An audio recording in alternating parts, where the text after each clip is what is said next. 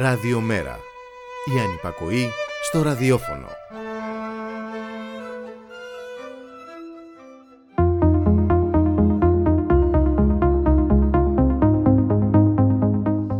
Δεν μπορούμε να γεννήσουμε λεωφορεία, δεν μπορούμε να γεννήσουμε σχολεία, δεν μπορούμε να γεννήσουμε γιατρούς, δεν μπορούμε να γεννήσουμε νοσοκομεία. Η κυβέρνηση από ό,τι φαίνεται στις κατά καιρούς απαντήσεις της δεν γεννάει γενικώς όταν προκύπτουν ζωτική σημασία θέματα που πρέπει να επιληθούν. Αυτό όμως που γεννάει συχνά πυκνά είναι η χιδεότητα. Γιατί πώς αλλιώς να χαρακτηρίσεις την απάντηση με λογική τυμβορυχίας όταν πιέζεσαι από την εναντίον σου κριτική; Τους νεκρούς στο μάτι επικαλέστηκε ο Μιχάλης Χρυσοχοίδης για να δικαιολογήσει την απόφασή του να κλείσει την Εθνική Εθνών Λαμίας με πρόσχημα την κακοκαιρία, αλλά επί της ουσίας προκειμένου να προστατευτεί η κοινοπραξία που είναι υπεύθυνη για τη λειτουργία της. Ο διάλογος αυτή την κυβέρνηση είτε δεν υπάρχει, είτε γίνεται με απολύτικους όρους, όρους αυταρχισμού, επίδειξης δύναμης, φτηνών εντυπώσεων. Όπως καλή ώρα ο διάλογος για τις ευθύνες από το πολύ σκοτάδι περιοχών της Αττικής και όχι μόνο. Φταίει ο ΔΔΕ, φταίνε οι δήμαρχοι, φταίνε τα δέντρα, φταίει το κακό το ριζικό μας που όπως φαίνεται είναι διαχρονικό, όπως διαχρονικές είναι και οι ευθύνες για την εικόνα του κράτους, μη κράτους τελικά. Και κάθε φορά θα φταίνει είναι οι πρωτοφανείς που δεν είναι όπως λένε και επιστήμονες χιονόπτωση, οι ισχυροί άνεμοι για τις πυρκαγιές, οι καταιγίδες για τις πλημμύρες και τα δέντρα που ψηλώνουν εκεί που δεν θα έπρεπε. Μόνο που τώρα τα πράγματα είναι πολύ χειρότερα γιατί οι μνημονιακές δεσμεύσεις πετσοκόβουν ακόμη περισσότερο τις δυνατότητες για τον επιφανειακό έστω καλοπισμό της πραγματικότητας. Μια αγοραπολισία κατάντησαν όλα. Πόσα για μια ώρα, πόσα για μια νύχτα, πόσα για μια ζωή. Είχε πει η Διδό Σωτηρίου που γεννήθηκε σαν σήμερα το 1909 στο Αιδίνη της Μικράς Ασίας. Η συγγραφέα που συμμετείχε ενεργά στους πολιτικούς και κοινωνικούς αγώνες της χώρας μέσα από τις τάξεις της αριστεράς. Το πρώτο της μυθιστόρημα με τίτλο «Οι νεκροί περιμένουν» κυκλοφόρησε το 1959. Τα έργα της έχουν μεταφραστεί σε πολλές γλώσσες.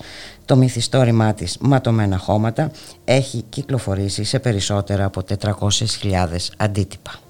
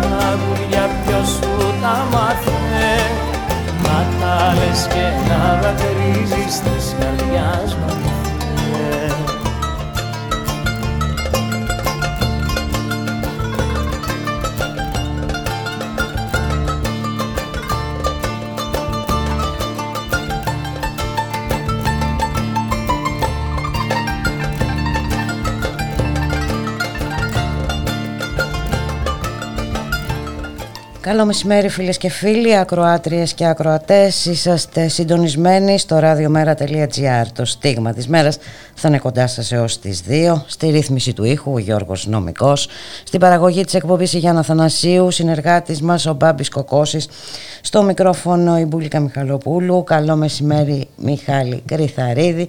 Μιχάλης εκπρόσωπος τύπου του Μέρα 25 και η Διδό Σωτηρίου Μιχάλη ήταν πρόσφυγας από τη Μικρά Ασία ήταν από εκείνες που οι εδώ Έλληνες ονόμαζαν παστρικές και όλο αυτό μας φέρνει και στο σημερινό δράμα των προσφύγων έτσι στη χώρα μας Ακριβώς Μπουλίκα, ένα δράμα το οποίο μετέφερε χθες ε, και ο γραμματέας του Μέρα 25 στη Βούλιο Γιάννης Βαρουφάκης ε, θέτοντας την κυβέρνηση ουσιαστικά πρώτων ευθυνών της με ένα πολύ συγκεκριμένο και απτό αν θέλεις ε, παράδειγμα λέγοντας για, για 50 περίπου οικογένειες στη Λέσβο οι οποίες ζητούσαν αυτές τις μέρες από την, ε, από την πολιτεία ουσιαστικά να, να πάρουν στο σπίτι τους αυτό δηλαδή που πολλές φορές ε, διάφοροι ακροδεξιοί και, και ρατσιστές έτσι ε, λένε με, με, με, μορφή έτσι, μομφής και κατηγορίας απέναντι στον κόσμο που υπερασπίζεται και ηρωνικά έτσι, το, το λεγόμενο πάρτε το σπίτι τους και είπανε πραγματικά ότι εμείς θέλουμε να πάρουμε αυτές τις μέρες έτσι, με το κρύο στο σπίτι μας μερικούς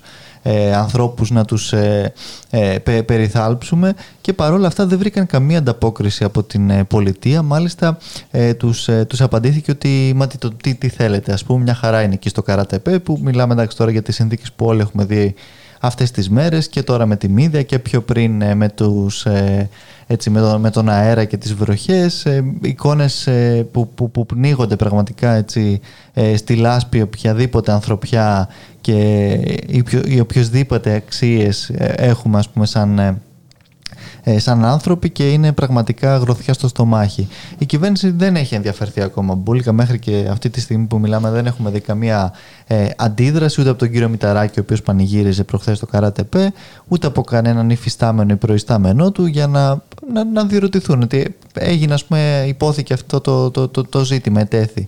Ε, υπάρχει ας πούμε πράγματι μία απόρριψη από την ε, πλευρά της πολιτείας; Δεν έχουν ε, βρει τον, το διάβλο επικοινωνίας με αυτούς τους ανθρώπους να τους φέρουμε εμείς σε επαφή αν, αν πραγματικά ενδιαφέρονται και θέλουν. Διότι το, το πρόβλημα είναι υπαρκτό, είναι πολύ ουσιαστικό και σημαντικό. Και είναι... Μόνο που η κυβέρνηση θέλει να το περάσει ως ανύπαρκτο. Έτσι, να το θέλει... κρατήσει μακριά από τα φώτα της δημοσιότητας. Ε, κάνει σαν να μην υφίσταται, σαν να μην υπάρχει.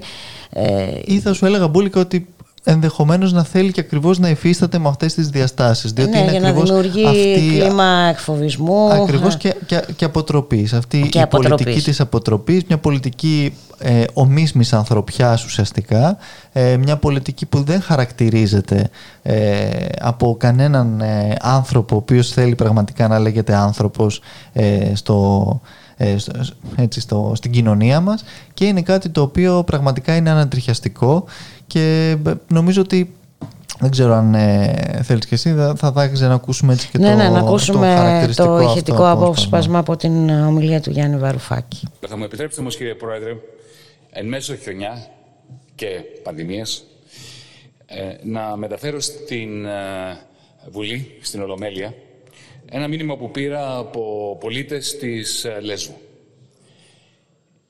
Γνωρίζετε πολύ καλά τις τραγικές, απάνθρωπες και απαξιωτικές συνθήκες υπό τις οποίες αυτή τη στιγμή διαβιούν πρόσφυγες μετανάστες μέσα στη Λάσπες. Δεν πρόκειται να κάνω αντιπολίτευση σε αυτό το θέμα, απλά θα μεταφέρω ειλικρινά ένα μήνυμα από πολίτες της Λέσβου. Και θα σας το διαβάσω. Αφήστε όσους από εμάς θέλουν να φιλοξενήσουν μια προσφυγική οικογένεια μέσα στο κρύο να το κάνουν. Σας μιλάμε για τα σπίτια μας. Τα δικά μας σπίτια που θα γίνουν πιο ζεστά και ανθρώπινα όταν μπουν μέσα για λίγο καιρό όσοι σε αυτόν τον κόσμο στάθηκαν άτυχοι. Ανοίγουμε τα σπίτια μας σε συνανθρώπους που κρυώνουν. Κάντε το χρέος σας σαν άνθρωποι, αν μη τι άλλο, και επιτρέψτε το, δημιουργώντας το πλαίσιο για να μπορούμε να το κάνουμε. Όχι μόνο για πρόσφυγες, αλλά και για Έλληνες όσους ανεξαρτήτως έχουν ανάγκη από ζεστασιά τις δύσκολες αυτές μέρες του χειμώνα. Μιλάμε για 50 οικογένειες αυτή τη στιγμή από όλη τη Μυτιλίνη που είναι έτοιμοι η κάθε οικογένεια για τρει-τέσσερι εβδομάδες να φιλοξενήσουν μια οικογένεια προσφύγων στο σπίτι τους. Έχουν έρθει σε επαφή, μας λένε, με τις τοπικές αρχές, τις κυβερνητικές αρχές και δεν βρίσκουν άκρη με αυτό. Αν είναι δυνατόν. Κύριε Υπουργέ, κυρίες και κύριοι της κυβέρνησης, κοιτάξτε το. Εγώ μπορώ να σας δώσω τα στοιχεία αυτών των ανθρώπων. Δεν είναι κομματικά μέλη, δεν έχουν σχέση με το ΜΕΡΑ. Να έρθετε σε επαφή, να τους πείτε το, την απάντηση στο ερώτημα με το οποίο κλείνουν. Και ξαναλέμε, αν δεν γίνεται να τους πάρουμε σπίτι μας, πείτε μας γιατί, για να ξέρουμε. Απάντηση όμως δεν υπάρχει μέχρι στιγμής. Απάντηση ακόμα δεν υπάρχει και νομίζω η, η σιωπή αυτή είναι ένοχη πραγματικά σε ένα τεράστιο ζήτημα το οποίο έτσι τέτοιες μέρες ε, με την ε, επέλαση αυτής της, ε, της κακοκαιρίας και όχι μόνο βέβαια αναδεικνύεται ακόμα πιο έντονα και νομίζω ότι πραγματικά είναι πολύ χαρακτηριστική η αναλγησία με την οποία η κυβέρνηση έτσι αντιμετωπίζει αυτό το ζήτημα και η προσπάθεια με την οποία και τα, τα μέσα ενημέρωσης από τη μία το, το θάβουν και από την άλλη παρουσιάζουν μόνο συγκεκριμένες πτυχές το όπως ας πούμε την ε, τους, ε, τα, τα προσφυγόπουλα που φύγανε χθες για το Ανόβερο τη στιγμή που ε, αυτά ήταν μόνο 116 και υπάρχουν άλλες ε, χιλιάδες από αυτά τα οποία συνεχίζουν να τουρτουρίζουν δυστυχώς ε, στο κρύο με αυτές τις συνθήκες και σε αυτές τις απάνθρωπες σκηνές και τα στρατόπεδα συγκέντρωση. Πραγματικά μπουλικα. Ενέτη 2021 και ε, μπορεί να μην, να μην είμαστε α, ακριβώς 100 χρόνια πίσω περίπου έτσι το 1922 με την μικρά καταστροφή, καταστροφή. την οποία πολύ ε, χαρακτηριστικά είχε περιγράψει και τότε η Διδό Σωτηρίου και, και στην οποία δυστυχώς και τότε ακριβώς όπως είπες και εσύ πολύ σωστά ε, οι άνθρωποι έτυχαν μιας παρόμοιας και κάκης της αντιμετώπισης ε, και από την πολιτεία η οποία αρχικά έτσι τους, ε, τους στίβαξε σε παραπήγματα αντίστοιχα με, με αυτές τις, ε, τις μόριες που βλέπουμε και σήμερα αλλά και από τον ε, ε, ε, εγγενή εντός εισαγωγικών πληθυσμό, ο οποίος τους χαρακτήριζε με διάφορους τρόπους, με τουρκόσπορου και όλα αυτά, και τα οποία δυστυχώς έχουμε δει και θέλουμε να αφήσουμε πίσω μας και γι' αυτό είναι πολύ σημαντικό και σήμερα να μην ξεχνάμε ούτε την ιστορία μας και ούτε να παραβλέπουμε τους συνανθρώπους μας. Έτσι, η κυβέρνηση λοιπόν μπορεί να μην έχει απάντηση σε αυτό το ερώτημα, έχει όμως απάντηση και μάλιστα έχει ιδέα απάντηση ε, στην κριτική που της γίνεται με αφορμή τα προβλήματα που προέκυψαν από την ε, κακοκαιρία. Έτσι, το να απαντάς με λογική τυμβορυχίας ε, είναι, τι να πω, αυτή ήταν η απάντηση τέλος πάντων του Μιχάλη Χρυσοχοίδη χθες σε τηλεοπτική του συνέντευξη. Ε, επικαλέστηκε για να δικαιολογήσει την απόφασή του να κλείσει την ε, εθνική τους ο, νεκρούς από την φωνική πυρκαγιά στο μάτι Μιχάλη. Ε, και αυτό δείχνει και το επίπεδο ε, αυτή τη στιγμή του διαλόγου που θέλει να έχει η κυβέρνηση μόνο σε αυτό το επίπεδο ε, νομίζω ε, μπορεί να συμμετέχει σε μια συζήτηση ή στο επίπεδο αποποίησης ευθυνών. Σε καμιά περίπτωση δεν αναγνωρίζει καμία από τις ευθύνες της. Ακριβώς Μπούλικα και η χιδεότητα η οποία διακρίνει τον, τον κύριο Χρυσοχοίδη εντάξει δεν είναι ε, καινοφανής, είναι κάτι που έχουμε ξαναδεί αρκετές φορές από την πλευρά του. Ε, μιλάμε για τον άνθρωπο που δεν πρέπει να ξεχνάμε ποτέ, ο οποίος ε, διαπόμπευσε ε, με τρόπο κατάπτυστο μαζί με τον κύριο Λοβέρδο τότε έτσι τις ε, οροθετικές γυναίκες. Δεν ξεχνάμε γιατί η, ιστορία αυτή ε, δυστυχώς πολλές φορές επαναλαμβάνεται με διάφορους τρόπους. Τώρα πράγματι προσπαθεί να δικαιολογήσει την μία ακόμα αποτυχία ε, του επιτελικού παρακράτους ουσιαστικά της, ε, της κυβέρνησης του, του Κυριάκου Μητσοτάκη το οποίο όχι απλώς απέτυχε Μπούλικα. Εγώ θα σου λέγω ότι απέτυχαν ευρύτερα οι ιδεολειψίες αυτές ε, του μνημονιακού τόξου και όχι μόνο που πιστεύει ότι με το να ε, πλασάρει μία σειρά από πραγματικά ζωτικούς τομείς του, του κράτους και του, του, του δημόσιου τομέα της πολιτείας για να προστατέψει ακριβώς τους πολίτες όπως οφείλει το κράτος σε ιδιώτες και σε εργολάβους ε, οι οποίοι απέτυχαν. Προφανώς για άλλη μια φορά ε, βλέπουμε εδώ πέρα αυτό το, το, την ιδεολειψία Γιατί και το όπου δεν υπάρχει κέρδος ε, ένας ιδιώτης δεν ενδιαφέρεται. Είναι, είναι πάρα πολύ απλά ε, τα πράγματα. Για, για όσο υπάρχει κέρδος.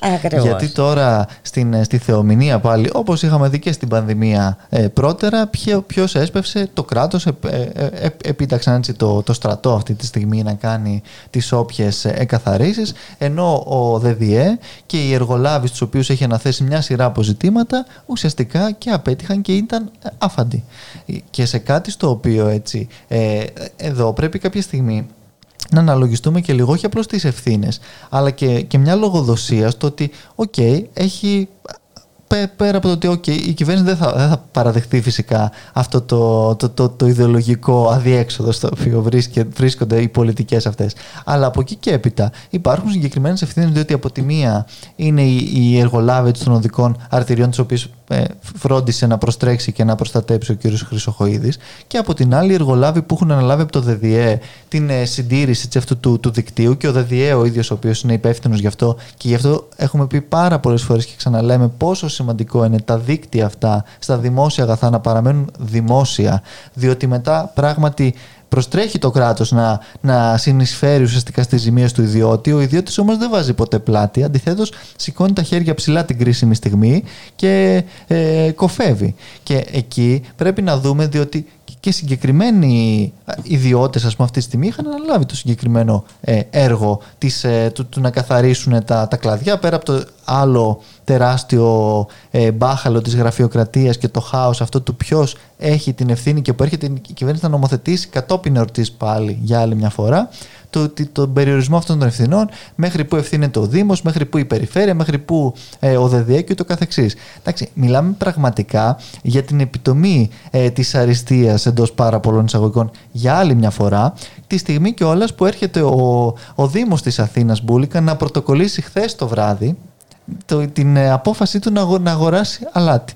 Χαίρομαι πολύ κύριε Μπακογιάννη, αργήσατε λίγο, πέρασε πλέον η μύτα, δεν χιονίζει πια στην Αθήνα. Πράγματι υπήρξε μια μικρή καθυστέρηση. Μπορεί να μας το δώσει να το, πάρουμε σπίτι μας, να το μοιράσει. Ε, ε, είναι πραγματικά δηλαδή, θα, ήταν όλα αυτά ε, αστεία πράγματι αν δεν ήταν τόσο τραγικά και τόσο έτσι απαράδεκτα να συμβαίνουν σε μια χώρα ενέτη της Ευρωπαϊκής Ένωσης και όλα υποτίθεται ενέτη 2021 και με μια κυβέρνηση υποτίθεται φιλελεύθερη, άριστη, επιτελική και δεν ξέρω και εγώ τι, που πραγματικά ε, απολαμβάνει τη μία αποτυχία μετά την άλλη σε όλα τα ζητήματα. Κάτι στο οποίο φυσικά ξαναλέω δεν είναι μόνο δικό της το φταίξιμο. Η πολιτική προστασία έχει αποψηλωθεί και στη δεκαετία των, ε, των μνημονίων. Γενικότερα, ο τρόπος με τον οποίο οι υποδομές της χώρας και οι δημόσιες δαπάνες που περικόπτονται διαχρονικά είναι ένα τεράστιο ζήτημα, αλλά πρέπει επιτέλους να δούμε αυτά τα διέξοδα της ιδιωτικομανίας και αυτής της διαρκούς μετάθεση. Αν φάνηκε κάτι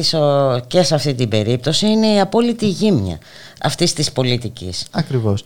Και, και, και η απόλυτη γύμνια των αποτελεσμάτων αυτής Ακριβώς. της ε, ιδεολειψίας. Και να μην ξεχνάμε και κάτι άλλο που δεν το είπαμε νωρίτερα, ότι ο Μιχάλης ε, Χρυσοχοίδης να πούμε ότι όχι μόνο κράτησε, αλλά και αναβάθμισε όλους όσοι θεωρήθηκαν κρίθηκαν υπεύθυνοι για το μάτι. Έχεις δίκιο και σε αυτό και γιατί πράγματι και αυτές οι, οι, οι υποκριτικές ε, δίθεν ε, ε, αλληλοκατηγορίες που και, και άθλες είναι και ε, υβριστικές για, για τα ίδια τα θύματα και τις οικογένειές τους είναι πολύ χαρακτηριστικές της ποιότητας αυτής της ε, γνωστής κοκορομαχίας έτσι, μεταξύ κυβέρνησης και ΣΥΡΙΖΑ η οποία και δεν οδηγεί πουθενά και τις ίδιες πολιτικές ουσιαστικά εφαρμόζουν στη μεγάλη εικόνα και όχι σε αυτά τα έτσι, ιδέα και μικροπολιτικά ζητήματα και δεν βλέπουμε και κανένα αποτέλεσμα εν τέλει από όλη αυτή την, την κατάσταση πέρα από ένα πινκ-πονγκ ε, ευθυνών, ένα μπαλάκι ευθυνών το οποίο ε, κάνει διαρκώς το, το γύρο όλης της, ε, όλης της έκφανσης και του εύρους της ε, επιτελικής αριστείας της κυβέρνησης χωρίς όμως ξαναλέω κανένα αποτέλεσμα στην πράξη με πολίτες ακόμα και σήμερα να βρίσκονται χωρίς ε, ρεύμα στην, σε περιοχές της Αττικής και όχι μόνο και στην Εύε και αλλού και χωρίς να υπάρχει καμία ανάληψη ευθύνης για όλα αυτά για μια σειρά αποζητήματα. Πάμε να ακούσουμε ένα μουσικό κομμάτι.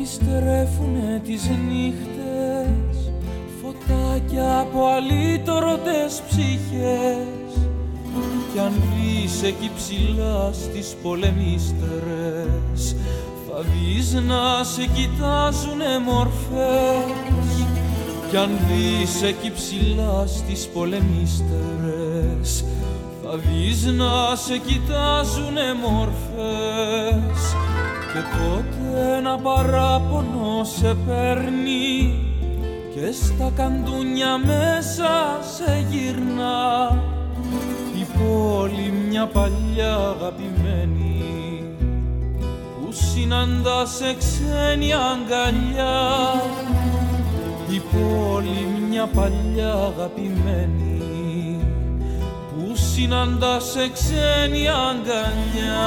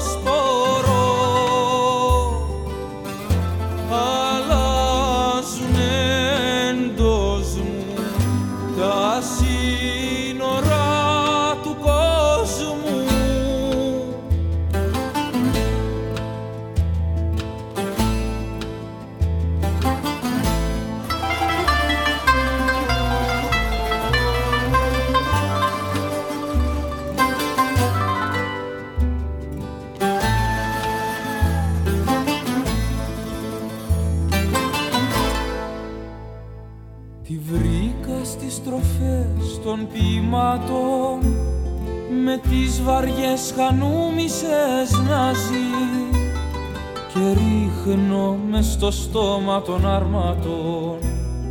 Την κούφια μου αλήθεια τη μισή και ρίχνω μες στο στόμα των αρμάτων. Την κούφια μου αλήθεια τη μισή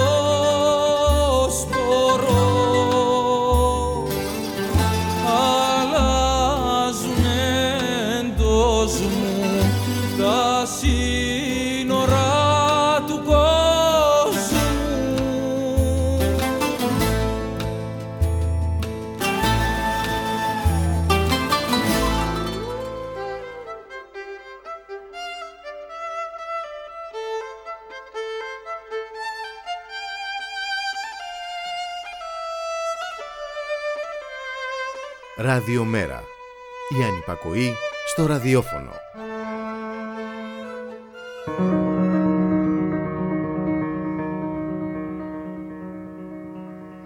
Και επειδή οι ευθύνες, ε, Μιχάλη, όπως λέγαμε νωρίτερα, δεν έρχονται από το πουθενά, έτσι έρχονται από το παρελθόν, έτσι και οι ευθύνες ε, για την οικονομική κατάσταση και τα, την πραγματικότητα που ζούμε σήμερα στην Ελλάδα είναι και αυτές διαχρονικές. Είχαμε τη συζήτηση χθες στην Βουλή για την ε, ΑΔΕ, έτσι επί της ουσίας τον φόρο πρακτικό μηχανισμό των δανειστών.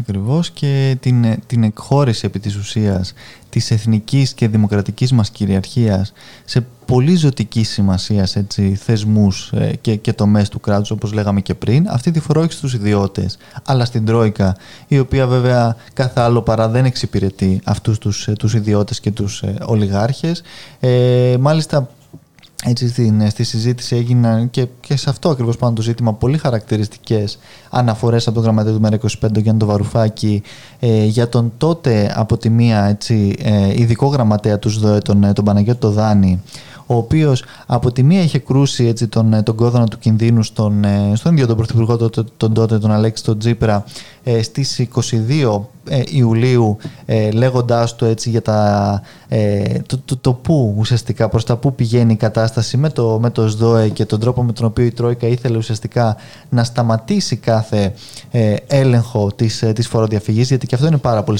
έτσι, γιατί πολλές φορές ακούμε για τις μεταρρυθμίσεις για το πώς ας πούμε τα καλά μνημόνια ε, καλά εντάξει πάση περιπτώσει όσοι τολμούν να τα χαρακτηρίσουν έτσι και κάθε φορά η ερώτηση γνωστή πού θα βρείτε τα λεφτά πού θα ναι, βρείτε τα λεφτά; Και πού θα βρείτε τα λεφτά; Είναι ένας τρόπος να, λοιπόν, να βρεθούν τα λεφτά, ο οποίος ωστόσο ο τρόπος δεν έχει βρεθεί ποτέ. Και, και πέρα από αυτό, Μπούλικα, και πέρα από το πού θα βρείτε τα λεφτά και τον τρόπο με τον οποίο υποτίθεται η Τρόικα ήθελε να, να εξηγιάνει μια σειρά από τέτοια ζητήματα, που κάθε άλλο φυσικά από αυτό ε, ήθελε να κάνει. τους ήθελε να βάλει πλάτη σε μια σειρά από συμφέροντα, όπως και έκανε εν τέλει, διότι ε, και ο Παναγιώτης Οδάνης παρετήθηκε ε, λίγους μήνες αργότερα στις 27 έτσι, Νοεμβρίου καταγγέλλοντας ουσιαστικά στον ίδιο τον Πρωθυπουργό πάλι και τον τότε Υπουργό Οικονομικών τον ε, κύριο Τσακαλώτο όλα αυτά στα οποία ε, υπό τις διαταγές ε, της Τρόικας και όλη αυτή τη μεθόδευση η οποία έγινε για να ξυλωθεί η προσπάθεια που είχε γίνει στο πρώτο εξάμεινο του, του 2015 με τον ε, Γιάννη τον Βαρουφάκη να υπάρξουν πραγματικά αλγοριθμικοί έλεγχοι της φοροδιαφυγής ε, και ουσιαστικά των, ε, των ολιγαρχών τη, της χώρας κάτι το οποίο όπως φαίνεται η Τρόικα κάθε άλλο παρά ήθελε ε, και κάτι... Για να μην θυμηθούμε τις λίστες Λαγκάρτ και όλα αυτά. ακριβώς, ένα κομμάτι από αυτά ήταν και για τις λίστες Λαγκάρτ Μπούλικ ακριβώς και κάτι στο οποίο προσπάθησε κιόλας ε, χθες ο κύριος Αλεξιάδης από την άλλη να επιτεθεί στο γραμματέα του ΜΕΡΑ25 ε, για το ζήτημα της, ε, της ΑΑΔΕ έτσι, και υποτίθεται ότι καταδεικνύοντας μάλιστα αυτό το οποίο πράγματι και έλεγε ο κύριος Βαρουφάκης τότε και λέει και σήμερα έτσι, ο γραμματέας του ΜΕΡΑ25 το, το τι δηλαδή το πολύ απλό και απόλυτα λογικό να μην υπάγεται η, η, η Γενική Γραμματεία Δημοσίων Εσόδων ουσιαστικά στον Υπουργό και κατ' επέκταση στην κυβέρνηση και το κόμμα, αλλά να, να κοινωνικοποιηθεί αυτή, να μην υπάγεται στην Τρόικα όπως έκανε εν τέλει η κυβέρνηση του ΣΥΡΙΖΑ με την, ε, με την ΑΔΕ, να είναι μια πραγματικά ανεξάρτητη ε, αρχή, όχι εξαρτημένη από την Τρόικα ούτε από τον Υπουργό Οικονομικών, αλλά ε, μια αρχή η οποία θα λογοδοτεί στη Βουλή και κατ' επέκταση στο λαό. Και εμείς τώρα πλέον το πηγαίνουμε και ένα βήμα παραπέρα μπουλικα, λέγοντας έτσι με τη, με τη μορφή κοινωνικού ελέγχου που προτείνουμε, με τα διασκέπ, όπου να υπάρχει ένα σώμα το οποίο κατά ένα τρίτο θα, θα ελέγχεται από τα κόμματα, κατά ένα τρίτο ε, θα ε, είναι από δικαστές έτσι, όλων των ε, το βαθμίδων και κατά ένα τρίτο από κληρωτούς ε, λογιστές. Δηλαδή να υπάρχει μια πραγματική κοινωνικοποίηση και φυσικά σε καμία περίπτωση να μην εκχωρείται αυτό το κομμάτι της εθνικής κυριαρχίας στην Τρόικα όπως έκανε ουσιαστικά ο ΣΥΡΙΖΑ και ο κύριος Αλεξιάδης και τολμούν τώρα έτσι με αυτόν τον τρόπο να, να μιλούν κιόλας από πάνω ενώ θα έπρεπε ε, να ζητάνε συγγνώμη αυτή τη στιγμή ε, διότι αυτά τα οποία κάνει η κυβέρνηση και, και χθες έκανε με το, με το νομοσχέδιο που είχαμε συζητήσει και μαζί mm-hmm. προχθές έτσι, για τις αυξήσεις των, ε, ε, και τα πριμ στους ε, επιτελάρχες της ΑΔΕ είναι μια πολιτική την οποία ουσιαστικά ο ΣΥΡΙΖΑ ξεκίνησε δημιουργώντας αυτή την ΑΔΕ που διακαώς ήθελε η Τρόικα και την οποία τώρα φυσικά άλλο που δεν θέλει η Νέα Δημοκρατία που άλλο που δεν θέλει να κουκουλώσει έτσι τις, ε, τις γνωστές ολιγαρχίες οπότε συνεχίζουν με αυτή την αγαστή σύμπνοια ε, ουσιαστικά και την δίθεν κοκορομαχία εξωτερικά. Να ακούσουμε όμως ε, μια αποκάλυψη χθες που έκανε ο Γιάννης Βαρουφάκης στη Βουλή. Θυμάμαι ότι την πρώτη εβδομάδα που ήμουν στο Υπουργείο, αυτό δεν τιμάει την παράταξη και την κυβέρνηση στην οποία συμμετείχα, ένας συνδικαλιστής μετά από μια συνάντηση που προσπαθούσα να πείσω στους συνδικαλιστές του Υπουργείου Οικονομικών ότι χρειάζεται να είναι ανεξάρτητη η αρχή δημοσίων εσόδων, αλλά υπό τον έλεγχο του Ελληνικού Κοινοβουλίου, της ελληνικής πολιτείας, όχι της Τρόικας. Θυμάμαι ένας τέτοιος συνδικαλιστής, ένας εκπρόσωπος, ήρθε και μου λέει πρέπει να διώξεις την κυρία δεν θα πω το όνομά της, που ήταν γενική γραμματέα δημοσίων εσόδων εκείνη την εποχή, και να βάλει εμένα. Ο κύριος αυτός είναι στην αίθουσα αυτή σήμερα, είναι ο κύριος Αλεξιάδης. Είχατε το θράσος να αναφερθείτε σε αυτά που κάνατε ως πολιτική βαρουφάκη. Λοιπόν και εδώ βέβαια και μπαίνει το ερώτημα τελικά τι είναι πρόοδος και συντήρηση έτσι το δίλημα που προτάσει τώρα η αξιωματική αντιπολίτευση Ακριβώς Μπούλικα και αν είναι έτσι πρόοδος ε, τι, τι φλανάχει και η συντήρηση την οποία βιώνουμε διότι φαίνεται πως τελικά είναι ε, συγκοινωνούν τα δοχεία της ίδιας συντήρησης ε, και ο ΣΥΡΙΖΑ και η Νέα Δημοκρατία εφαρμόζοντας ουσιαστικά το, το, το ευρύ... Το θέμα είναι οι πολιτικές ε, που εφαρμόζονται Μιχάλη. Ε, τώρα αν υπάρχουν μερικές παραλλαγές που υπάρχουν έτσι, ναι, ναι, ακριβώς και αν υπάρχει μια καλύτερη διαχείριση αυτό δεν ε, αλλάζει τη γενική εικόνα των ε, πραγμάτων. Ακριβώς. Το ζήτημα δεν είναι οι, οι, δια, οι διακοσμητικές και διαχειριστικές αλλαγές μπουλικα, το ζήτημα είναι η ουσία της, ε, της πολιτικής που ε, δυστυχώς παραμένει ίδια και σε αυτό το, το το δίλημα, το ψευτοδίλημα ουσιαστικά από την, ε, από την, την προσπάθεια που κάνει μάλλον η αξιωματική αντιπολίτευση ε, το, το ζήτημα δεν είναι μπουλικα το, το τι λέμε έτσι. το ζήτημα είναι το τι, το τι πράττουμε και το τι κάνουμε διότι ε, το να χαρακτηρίζεται ε, ο καθένας ως ε, αριστερός ή προοδευτικός ή οτιδήποτε άλλο όταν εφαρμόζει τις ίδιες ε, μνημονιακές πολιτικές όταν εκχωρεί την εθνική και δημοκρατική κυριαρχία της χώρας στην Τρόικα ουσιαστικά σαν ένα ε, προτεκτοράτο και μια χρεοδουλοπαρικία ε, με, την, με τις ευλογίες του, του, του κυρίου Ντάισελμπλουμ ή της κυρίας Μέρκελ δεν σε κάνει σε καμία περίπτωση ε, προοδευτικό και σε καμία περίπτωση δεν είναι, δεν είναι και το ζήτημα. Ακόμα και να σε έκανε προοδευτικό δεν βοηθάει την κοινωνία, την, την Όχι, μεγάλη δεν πλειοψηφία βοηθάει για να, έξω. για να καταλάβουμε τι ακριβώς ε, γίνεται. Έτσι μάλλον συσκοτίζει, και, και συσκοτίζει, ε, τα, και, συσκοτίζει και δεν τα βοηθάει πράγματα το, αυτή. τον κόσμο πραγματικά διότι όταν ε, ακριβώς δεν γίνονται ας πούμε αυτοί οι αλγοριθμικοί φερρυπίν έλεγχοι της, της φοροδιαφυγής και όταν δεν γίνονται μια σειρά από ζητήματα τα οποία πράγματι θέλουν ρίξει από τη μία με την Τρόικα, αλλά και το εσωτερικό κατεστημένο, την Τρόικα δηλαδή εξωτερικού και εσωτερικού. Όταν δεν γίνεται αυτό, τότε το, το βάρος έρχονται πάλι να σηκώσουν οι γνωστοί έτσι... Ε, Αυτοί που το σηκώνουν τις, τόσα χρόνια Ακριβώς, της, ε, της μεσαίας τάξης και, και τα χαμηλά ε, εισοδηματικά ας πούμε, στρώματα τα οποία διαρκώς είτε με φόρους είτε με περικοπές μισθών και συντάξεων είτε με μία σειρά από άλλα ζητήματα πληρώνουν δυστυχώς μπουλικα το μάρμαρο. Γι' αυτό έχει μεγάλη σημασία και είναι ουσιαστική αυτή η συζήτηση και σήμερα και παραμένει όσο έτσι είμαστε δεσμευμένοι σε αυτή τη μέγενη του χρέους και όχι μόνο μπουλικα. Ε, σαφέστατα και βέβαια εγώ δεν, έχω, δεν θα έχω καμιά αντίρρηση να ανοίξει μια τέτοια συζήτηση. Το, το έχουμε θέσει και εμείς με τεπιτάσεως ε, νομίζω και, και περιμένουμε. Αρκεί να συμφωνήσουμε στους όρους και στην ε, ενιολογία. Α ακούσουμε όμως ένα σχετικό απόσπασμα από τον πρόεδρο της κοινοβουλευτικής ομάδας του ΜΕΡΑ 25. Βλέπουμε ότι σε 7 χρόνια από την αρχή της λειτουργίας της ΑΔΕ με αυτόν τον τρόπο, σιγά σιγά η Τρόικα, εφόσον είστε όλοι καλά παιδιά, θα σας αφήσει να διορίσετε εσείς μόνοι σας, χωρίς ουσιαστικό έλεγχο από το Κοινοβούλιο. Δηλαδή αυτό που προσπαθούσαμε εγώ και άλλοι σύντροφοι από το ΣΥΡΙΖΑ τότε, να πετύχουμε μια πραγματικά ανεξάρτητη αρχή, η οποία να λογοδοτεί στη Βουλή, αυτό έχει καταργηθεί μέσα από αγαστή σύμπνοια της Νέας Δημοκρατίας με τον ΣΥΡΙΖΑ. Ο ΣΥΡΙΖΑ τον τελευταίο καιρό συνεχώς μιλάει για προοδευτική διακυβέρνηση κόντρα σε εσάς, παίζοντας με αυτό το δίπολο της συντήρησης και της πρόοδου. Σύντροφοι του ΣΥΡΙΖΑ, με τέτοια πρόοδο, τι να την κάνουμε τη συντήρηση; Έλατε, είναι ένα λογικό ερώτημα. Και εδώ Μιχάλη ήρθε η ώρα να αποχαιρετιστούμε εμείς οι δύο. Ακριβώς Μπούλικα, έτσι κι αλλιώς αυτά τα ζητήματα νομίζω θα, μας, θα συνεχίσουν να μας απασχολούν διαχρονικά και ελπίζουμε πραγματικά να δοθούν οι σωστές και οι κατάλληλες απαντήσεις έτσι, κάποια στιγμή από τους ίδιους τους πολίτες Μπούλικα. Να σε ευχαριστήσουμε πάρα πολύ Μιχάλη, καλή συνέχεια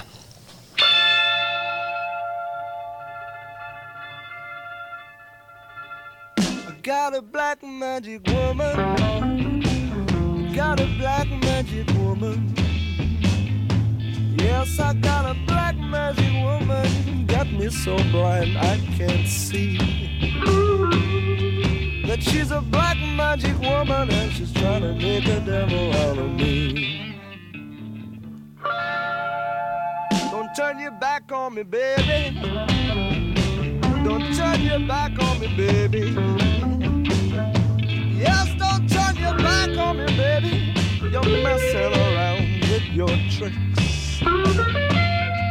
Don't turn your back on me, baby, cause you might just break up my magic stick.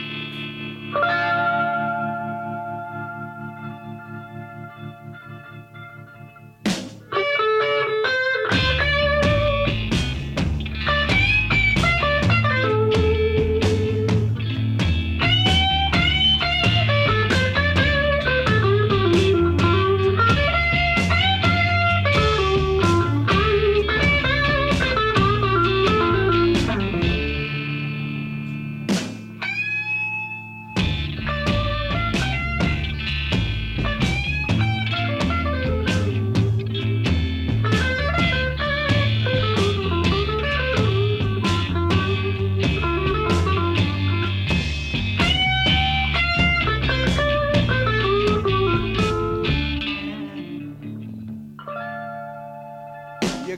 spell on me, baby.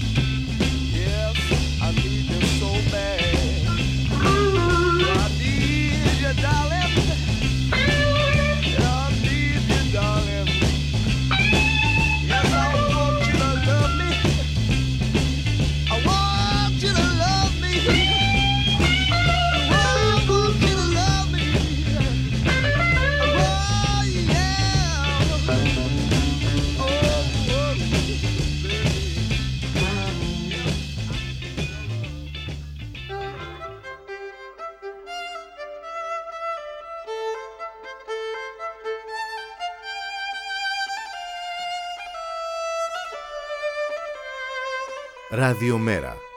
Η ανυπακοή στο ραδιόφωνο.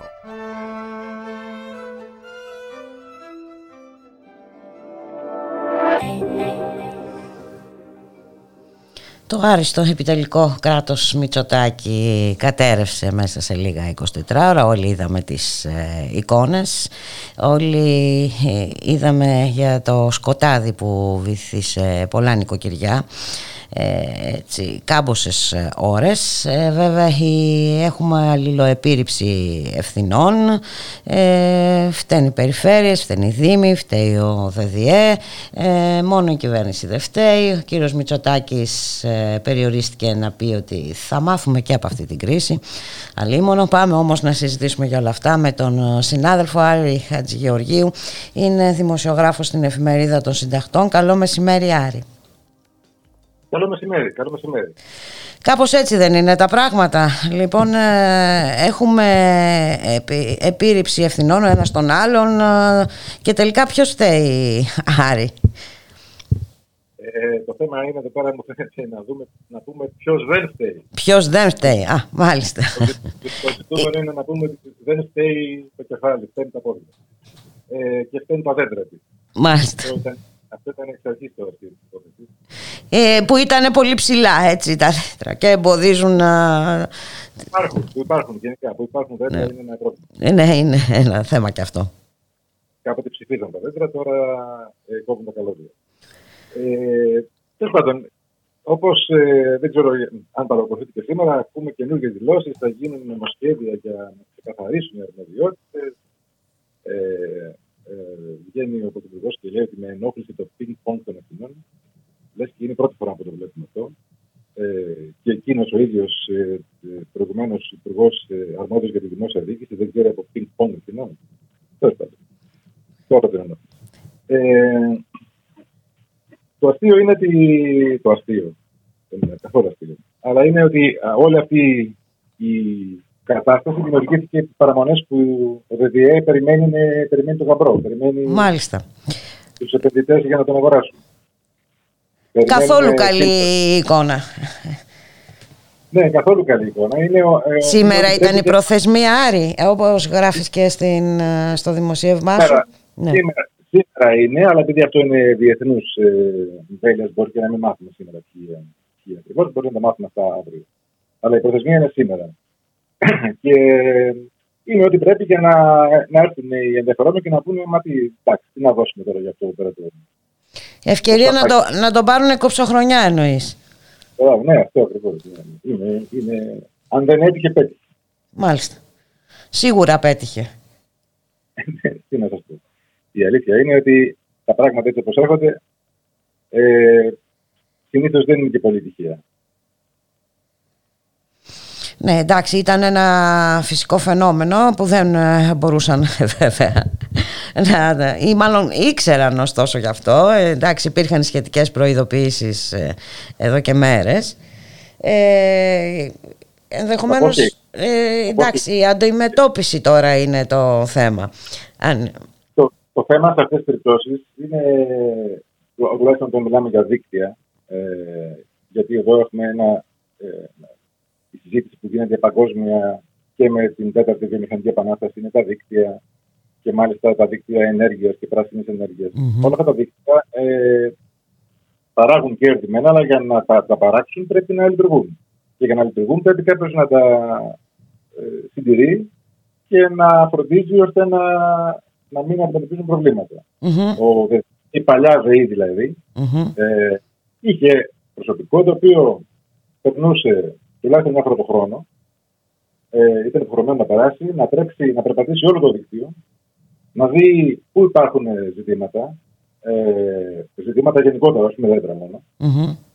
να παρέμβει προληπτικά. Ε, υπήρχε και δεύτερη ε, μέρημνα που αφορούσε το κλάδεμα των δέντρων που βρίσκονται δίπλα στα, στα καλώδια. Στα καλώδια. Αυτά, αυτά όλα πρέπει να τα, να τα προλαμβάνει κανείς και όχι να τρέχει την τελευταία στιγμή. Δηλαδή και αυτό που, που λέγεται ότι α, έπρεπε να τρέξουν οι Δήμοι την, την προηγούμενη εβδομάδα. Αυτά δεν γίνονται μέσα στην εβδομάδα. Είναι δουλειά που πρέπει να, να, να είναι απλωμένη στον χρόνο. Μιλάμε για 240.000 χιλιόμετρα δικτύου. Και επίσης μιλάμε για πολλά δέντρα. Τι να κάνουμε τώρα, δηλαδή. Ε, μπορεί να είναι πρόβλημα που υπάρχουν τα δέντρα, αλλά μέχρι να τα κόψουμε όλα. Ναι, για να μην ε, μείνει τίποτα. Ναι, ναι, ναι. ναι. Ε, αυτά, αυτές λοιπόν οι δουλειές που κάποτε γίνονταν από το προσωπικό της ΔΕΗ ε, δεν γίνονται πλέον παρά μόνο από ε, συνεργεία εργολάβων. Εργολάβων, μάλιστα. Ναι. Ε, τα οποία αναλαμβάνουν αυτές τις δουλειές, ε, το, το πώς πιστοποιούνται, το πώς ε, ε, ελέγχονται για το αν κάνουν τη δουλειά τους σωστά, το τι προσωπικό χρησιμοποιούν, αν είναι άνθρωποι που ξέρουν, που δεν ξέρουν. Ε, πόσο, ε, δηλαδή μπορούν, γιατί αυτός που ξέρει να κάνει μια δουλειά και κόβει το μάτι του μπορεί να το κάνει πολύ πιο γρήγορα από αυτόν που δεν ξέρει. Ε, όλα, αυτά, όλα αυτά είναι ε, πράγματα που... Και όλα αυτά είναι αποτέλεσμα του διαμελισμού της ΔΕΗ, το σπάσιμο σε κομμάτια την ιδιωτικοποιη... των ιδιωτικοποιήσεων και βέβαια όπως μας είπες και εσύ ε, έτοιμος να πουληθεί ο ΔΔΕ και με όλη βέβαια αυτή την κατάσταση καταλαβαίνουμε πόσο πολύ θα πέσει η τιμή του. Εντάξει, αυτό ναι, δεν θα μας το πει κάποιος, θα πρέπει να το ψάξουμε πολύ για να το βρούμε. Ε, Λέμε βάση της λογικής τώρα μιλάμε. Εντάξει. Μπορεί, μπορεί ας πούμε και όλη αυτή η συζήτηση τώρα που γίνεται περί υπογειοποίησης καλωδίων. Uh-huh. Γιατί είναι τώρα αυτό το κεφάλαιο. Ε, επειδή υπάρχει θέμα με τα, με τα δέντρα, πρέπει να, τα καλώδια να γίνουν υπόγεια.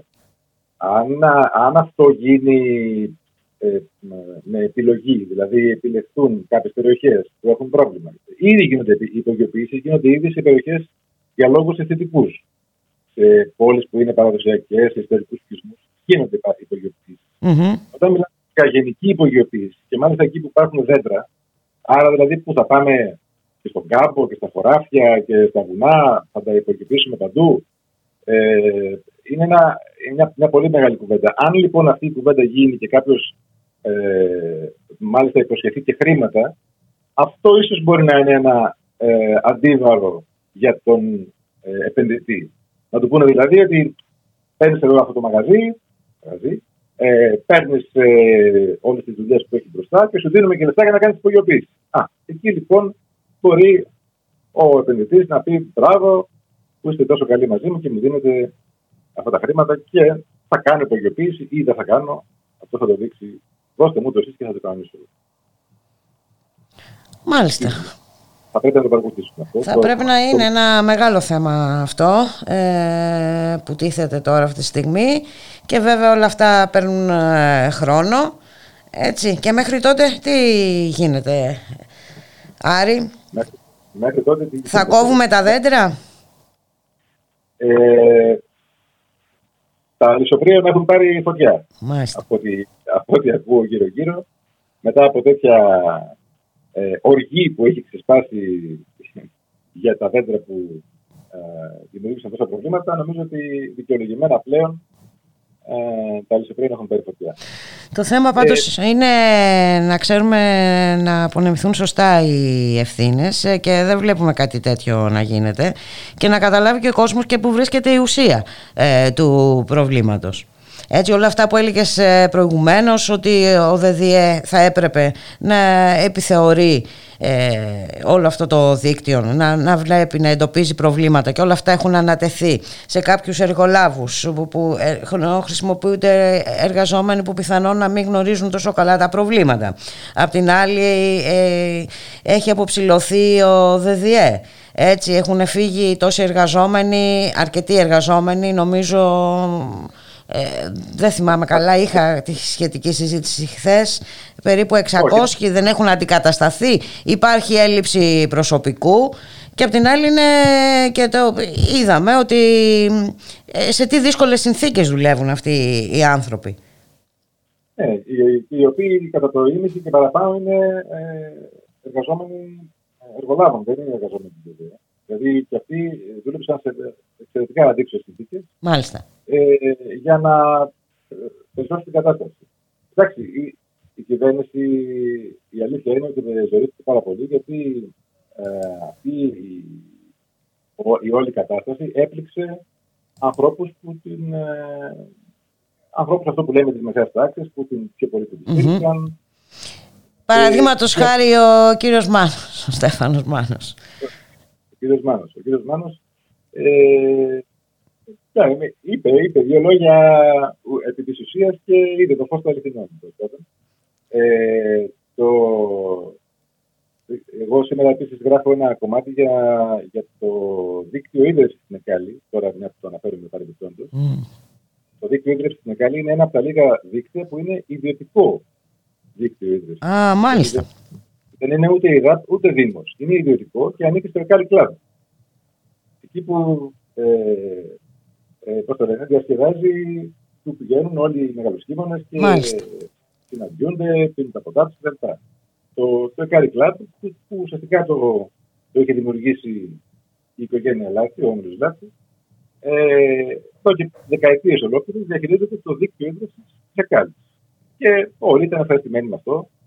Εντάξει, κάποια θέματα δημιουργήθηκαν.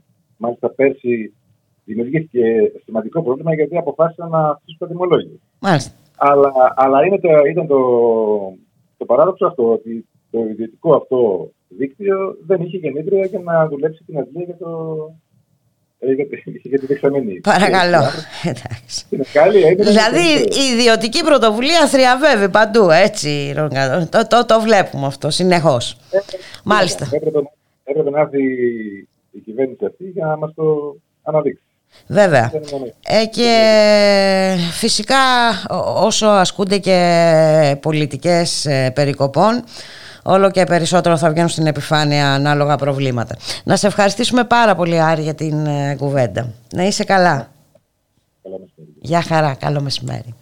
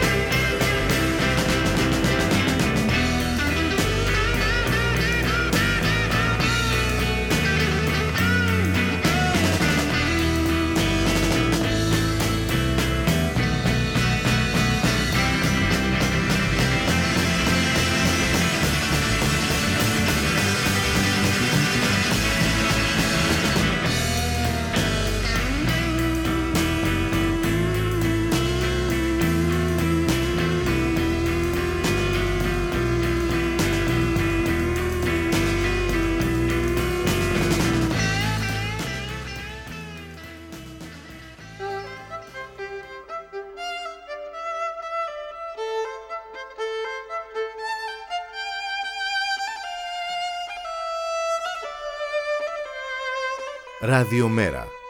Η ανυπακοή στο ραδιόφωνο. Εκτός κύριε Βουλευτά, αν εσείς ή ο ΣΥΡΙΖΑ αμφισβητεί πέρα από τις ικανότητες και το ήθος του Λιγνάδη Μάλιστα, ε, έτσι θα καλωσορίσουμε τη Δέσποινα Κουτσούμπα. Είναι πρόεδρος του Συλλόγου Ελλήνων Αρχαιολόγων. Δέσποινα, καλώς σου μεσημέρι. Καλό μεσημέρι, Μπουλικά. Ε, ακούσαμε... Αυτή η δήλωση, τι να πω πια. Ε. δηλαδή και το ύφος, είναι και το ύφος. Ακριβώς. Δηλαδή. και της ε, απόλυτης συγκάλυψης, έτσι. Ε, είναι, είναι τρομερό όμως, έτσι. Ε, ε, διόρισε σε κορυφαία δημόσια θέση ένα πρόσωπο για το οποίο υπήρχε φημολογία έντονη ότι εμπλεκόταν σε πράξεις ε, που είχαν το χαρακτήρα. Την φημολογία δύσκολα να μην είχε ακούσει όταν διατελεί η Γενική Γραμματέας του Υπουργείου Πολιτισμού από το 1999 με διακοπες Δύσκολο το 2002 που έγινε το μαχαίρωμα και έμαθα όλος ο καλλιτεχνικός κόσμος τότε. Εγώ τα έμαθα τώρα. Ε, αλλά τότε η κυρία Λίνα Μενδώνη ήταν Γενική Γραμματέας του Υπουργείου Πολιτισμού δύσκολο να πεις ότι δεν ήξερε τι λέγεται στα πηγαδάκια του καλλιτεχνικού κόσμου. Αλλά πέραν αυτού δεν έχει σημασία. Α πούμε ότι δεν ήξερε και τα έμαθε ένα μήνα πριν. Όταν τα μάθαμε και όλοι εμείς. Mm-hmm. Όταν μίλησε η Σοφία Μπεκατόρου και προέτρεψε τα θύματα, δύο τηλέφωνα να σήκωνες να έπαιρνες. Έτσι, όπως κάναμε πάρα πολλοί άνθρωποι. Ε, μάθαινες και τα κουτσομπολιά στο χώρο και ονόματα θυμάτων μάθαινες. Και υποθέσεις μάθαινες. Λοιπόν, ας πούμε λοιπόν ότι θα έμαθε όλα η Υπουργός τη μέρα που βγήκε η Σοφία Μπεκατούρου και είπε στα θύματα να μιλήσουν. Την επομένη, τη μεθεπομένη. Mm-hmm. Επί ένα μήνα τι ακριβώς έκανε, εκτός το να συγκαλύπτει. Και όχι μόνο να συγκαλύπτει, να προσπαθεί να κουκουλώσει και να προσπαθεί να εκφοβήσει τα θύματα για να μην μιλήσουν με τις δηλώσεις στην τηλεόραση. Βέβαια, ε, τι να πω, δηλαδή και να επιμένει να μένει στη θέση, του, στη θέση της ούτε καν όταν είναι ε, αυτό το μενδόνι παρετήσου πια έχει γίνει ολόκληρο κίνημα, έτσι. Ναι, βασικά ότι δεν υπάρχει καμία τσίπα. Ε, ναι, δεν υπάρχει δηλαδή, καμία ευτυχία. Εδώ δεν, άνθρωποι δεν παρετούνται για πολύ ε, λιγότερα. Δεν, δεν την νοιάζει. Πραγματικά δεν την ενδιαφέρει. Αν κρατήσει την καρέκλα της, δεν την ενδιαφέρει το γεγονός ότι θα την κρατήσει έχοντας το προσωνύμιο αυτή που συγκάλυψε έναν παιδεραστή. Δεν την ενδιαφέρει. Πραγματικά. Τι σόι άνθρωπος μπορεί να είναι κάποιος που δεν τον ενδιαφέρει αυτό; Τον ενδιαφέρει η καρέκλα του πάνω από αυτό. Ναι, ε, ακριβώς και, και, και όλη, όλη η θητεία της Δέσποινα στο Υπουργείο Πολιτισμού, ε, δηλαδή τι να πρωτοθυμηθούμε τώρα για τις παρεμβάσεις στην ε, Ακρόπολη, δηλαδή ποια είναι, τι έχει προσφέρει αυτή η κυρία στα θέματα του πολιτισμού; Διάβασα ένα, διάβασα ένα σχόλιο ενός φίλου μου στο facebook που έγραφε ότι αν παρατηθεί σήμερα η κυρία Μενδώνη θα είναι η τελευταία προσφορά που θα κάνει στον πολιτισμό, αλλά πιθανότατα θα είναι και η πρώτη προσφορά που θα έχει κάνει στον πολιτισμό της χώρας. Λοιπόν, δυστυχώς εμείς στο Υπουργείο Πολιτισμού, ε, ακριβώς επειδή είχε διατελέσει 15 χρόνια Γενική Γραμματέας, πάντοτε κρυμμένη πίσω από υπουργούς, το Ιμενδόνη δεν έχει καμία ευθύνη. Είναι διαχρονικό, δεν ξεκίνησε τώρα. Έτσι, η Μενδόνη δεν έχει ποτέ καμία ευθύνη. Όταν ήταν Γενική Γραμματέας, όταν συνέβαινε η στραβή, την ευθύνη την είχαν ή από κάτω ή ο Υπουργός από πάνω. Τώρα που είναι Υπουργός, άμα γίνει στραβή, την ευθύνη την έχει ο Υπουργό. Έτσι, είναι σαφές. Ουσιαστικά τι μας λέει, εγώ δεν ήξερα εκτελώ εντολές. Μάλιστα. Ε, ε, και... λοιπόν, αλλά πέραν αυτού, ε, ξέρετε, τα, τα γνωρίζαμε, γνωρίζαμε το βίο και τη πολιτεία τη, τον αυταρχικό τρόπο με τον οποίο το ότι είναι αδείστακτη στο να, όταν, όταν υπάρχουν συμφέροντα που ζητάνε κάτι να γίνει, θα κάνει οτιδήποτε, οτιδήποτε, ακόμα και να κάνει την Ακρόπολη αγνώριστη. Ε, για χάρη ενός χορηγού. Κανένα πρόβλημα δεν έχει. Ε, το, ε, το χειρότερο όμως δεν είναι αυτό. Το χειρότερο είναι η υποκρισία. Ότι προς τα έξω η παρουσία της είτε προσπαθεί να είναι το ανάποδο. Μιας ε, κυρίας συντηρητικής που είναι αρχαιολόγος, που αγαπάει τα αρχαία, δεν αγαπάει τα μισή, μισή, τα, μισή, μισή, οτιδήποτε ζωντανό υπάρχει, μισή οποιονδήποτε αγαπάει τη δουλειά του στην πραγματικότητα. Και αυτό τώρα αφορούσε πριν και την πολιτική κληρονομιά, φάνηκε και με το σύγχρονο πολιτισμό. Απλώς αυτά που ξέραμε εμείς όταν είχαμε γενική γραμματέα, mm-hmm. όταν έγινε υπουργός, τα έμαθε όλη η Ελλάδα. Χρησιμοποιείται Μάλιστα, ήταν ε, γνωστός ο βίος και η πολιτεία τη, δηλαδή, εδώ και χρόνια σε εσάς. Ε, πού εμπλέκεστε στο στην Ιερουσαλήμ. Ναι, ναι, ναι, ναι, δεν ήταν γνωστός ε, στον υπόλοιπο κόσμο που λέγε στυλ, ε, πώς το λένε, αδέκαστης, ε, αποτελεσματικής, όντως είναι αποτελεσματική. Και έχει σημασία η συγκεκριμένη επιλογή έτσι, της κυρίας Μεδόνης στο Υπουργείο Πολιτισμού. Κάτι λέει η επιλογή αυτή εκ μέρους της κυβέρνησης. Ε, οι κακές γλώσσες λέγανε και τότε όταν επελέγει, αλλά νομίζω ότι επιβεβαιώνεται ε, ότι επελέγει ακριβώς επειδή στο σύγχρονο πολιτισμό θα διόριζε όποιο της έλεγα το περιβάλλον Μαξίμου και όταν το περιβάλλον Μαξίμου δεν εννοώ τον Πρωθυπουργό και τους συμβούλους του. Εννοώ την ε, κυρία Μαρέβα Γκραμπόφσκι. Αυτό λέγανε κακές γλώσσες και νομίζω ότι επιβεβαιώνεται Μάλιστα. πλέον. Κανένας πολιτικός σε αυτή τη θέση. Θυμίζω ότι η Λίνα Μενδώνη δεν είναι πολιτικός με την έννοια του να πολιτεύεται και να έχει κατέβει ποτέ σε εκλογές. Μμμ. Είναι, έχει το προφίλ του τεχνοκράτη, ας πούμε. Μμμ. Ε, οι τεχνοκράτες εντός εισαγωγικών σε μια κυβέρνηση δεν καταλαβαίνουν κανένα πολιτικό κόστος. Αυτή τη στιγμή δεν την νοιάζει αυτό που συμβαίνει, ακριβώς γιατί δεν έχει να απολογηθεί σε κανένα ψηφοφόρο. Μάλιστα. Ο λόγος που πήρε αυτή τη θέση ήταν γιατί θα εκτελούσε εντολές. Και τώρα αυτό ουσιαστικά λέει στην κυβέρνηση. Εγώ εκτελούσα εντολές όπως μου είπατε. Άρα να πάρει κάποιος άλλος την ευθύνη. Απλά Βέβαια, πράγματα. Οι υπουργοί, έχουν, ναι, οι υπουργοί έχουν πολιτική ευθύνη. Αλλά αυτό το γνωρίζουν όποιοι καταλαβαίνουν από πολιτική. Η κυρία Μενδώνη ποτέ δεν ήθελε να καταλάβει από πολιτική, γιατί η πολιτική είναι εκπροσώπηση συμφερόντων μαζών, ε, πλειοψηφιών. Ε, και αυτό η κυρία Μενδώνη δεν, το, δεν ήθελε ποτέ να το, να το κάνει και να το εφαρμόσει. Γι' αυτό πήρε και αυτή τη θέση που πήρε στην κυβέρνηση Μητσοτάκη. Προφανώς το πρόβλημα είναι και η συγκάλυψη από όλη την κυβέρνηση. Από όλη την κυβέρνηση. Ε, Είναι ένα τεράστιο προφανώς- θέμα και αυτό, έτσι, γιατί εδώ οι καταγγελίες πληθαίνουν. Χτες το βράδυ είχαμε ε, νέα, κα- νέα καταγγελία. Ταυτό, ε, ο, ο καταγγέλων εμφανίστηκε σε τηλεοπτική εκπομπή, σε ό,τι αφορά βέβαια το πρόσωπο του σκηνοθέτη. Ε, είναι, είναι ένα τεράστιο θέμα αυτό, Δέσποινα. Ε, είναι ένα πάρα πολύ σημαντικό θέμα και δεν ξέρω αν θα μάθουμε ποτέ όλη την αλήθεια. Για ποιο λόγο η κυβέρνηση, ο Πρωθυπουργός, η Υπουργός και τα υπόλοιπα στελέχη, ενώ μπορούσαν από την πρώτη μέρα, από την πρώτη μέρα που βγη- ε, ξεκίνησε το σούσουρο, από την πρώτη μέρα έστω που κατατέθηκε μια καταγγελία στον εισαγγελέα επώνυμη, εναντίον επώνυμου. Για ποιο λόγο δεν βγήκαν να πούνε, συγγνώμη, δεν ξέραμε, τον παρετούμε, τα θύματα να πάνε στη δικαιοσύνη και θα τα στηρίξουμε. Ναι, ναι. Αν το έκαναν αυτό, πραγματικά κανένας δεν θα μπορούσε να τους κατηγορήσει ε, ή τουλάχιστον να τους κατηγορήσει πιστικά. Λοιπόν, δεν έκαναν αυτό. Προσπάθησαν μέχρι τελευταία στιγμή να συγκαλύψουν. Μέχρι και χτες. Και δεν ξέρω τι θα γίνει και από εδώ και πέρα. Ε, αυτό είναι ένα άλλο θέμα. Το για ποιο λόγο δηλαδή, ενώ σε όλη την ιστορία την υπόλοιπη μητού ε, ήταν πάρα πολύ έτοιμη η κυβέρνηση Μμμ. να μέσα σε δύο μέρες να διαγράψει τον ε, διαστήτη Μπεκατόρου. Και καλά έκανε. Να τον διαγράψει από τη Νέα Δημοκρατία και καλά έκανε. Να αποκλείσει τον Κιμούλη από το φεστιβάλ και καλά έκανε. Να, απο, να, αυγα- να αποκλείσει τον Φιλιππίδη από την ΕΡΤ και καλά έκανε. Σε όλα αυτά ήταν πάρα πολύ έτοιμη και δεν περίμενε ούτε τη δικαιοσύνη, ούτε εισαγγελίε, ούτε καν το πειθαρχικό του Σωματείου Ελλήνων Ηθοποιών να γνωμοδοτήσει για όλα αυτά πριν τους αποκλείσει. Ε, ξαφνικά όμως όταν σκάει η ιστορία του Λιγνάδη, ε, ενώ οι καταγγελίες είναι πολύ πιο σοβαρές από αυτές που βάριναν τον Κιμούλη, ακόμα και του Φιλιππίδη, ε, ο- ενώ μιλάμε για υπόθεση παιδεραστίας, ξαφνικά η, κυ- όλη η κυβέρνηση και, το, η- και όλο το σύστημα το δημοσιογραφικό που ακολουθεί την κυβέρνηση στρατεύεται στη λογική θύματα βγάλτε το σκασμό, μην μιλήσετε θα μας έχετε όλους απέναντί σας. Αυτό ε, υπάρχει κάποιος πολιτικός λόγος να το κάνει κάποιος αυτό. Και ο πολιτικός λόγος είναι ότι προστατεύει κάτι άλλο. Δεν μπορεί ο πολιτικός λόγος να είναι μόνο ότι ξέρω Ναι, και, εγώ, και δεν μπορεί να, ο να, Πρωθυπουργός να είχε πάει λειτουργεί στους επιλεκτικά παίκτες, τα σε, κάθε, σε κάποιες περιπτώσεις να κάνει αυτό που πρέπει να, να γίνει και σε κάποιες άλλες όχι. Επομένως, Ε, ναι, κάποιος είναι λόγος λογικό υπάρχει. το ερώτημα. Κάποιος λόγος υπάρχει. Ναι, και ξαναλέω και δεν είναι, ο μόνος λόγος δεν, είναι, δεν μπορεί να είναι ο λόγος ότι ο Πρωθυπουργός και η Πρόεδρος της Δημοκρατίας πήγανε στα εγγένεια και στις προβέ των Περσών. Γιατί αυτό είναι. Ε, πες ότι το έκαναν γιατί ήταν το Εθνικό Θέατρο. Μπορούσαν να το δικαιολογήσουν, θέλω να πω. Μάλιστα, οπότε μένει να δούμε, αν θα δούμε.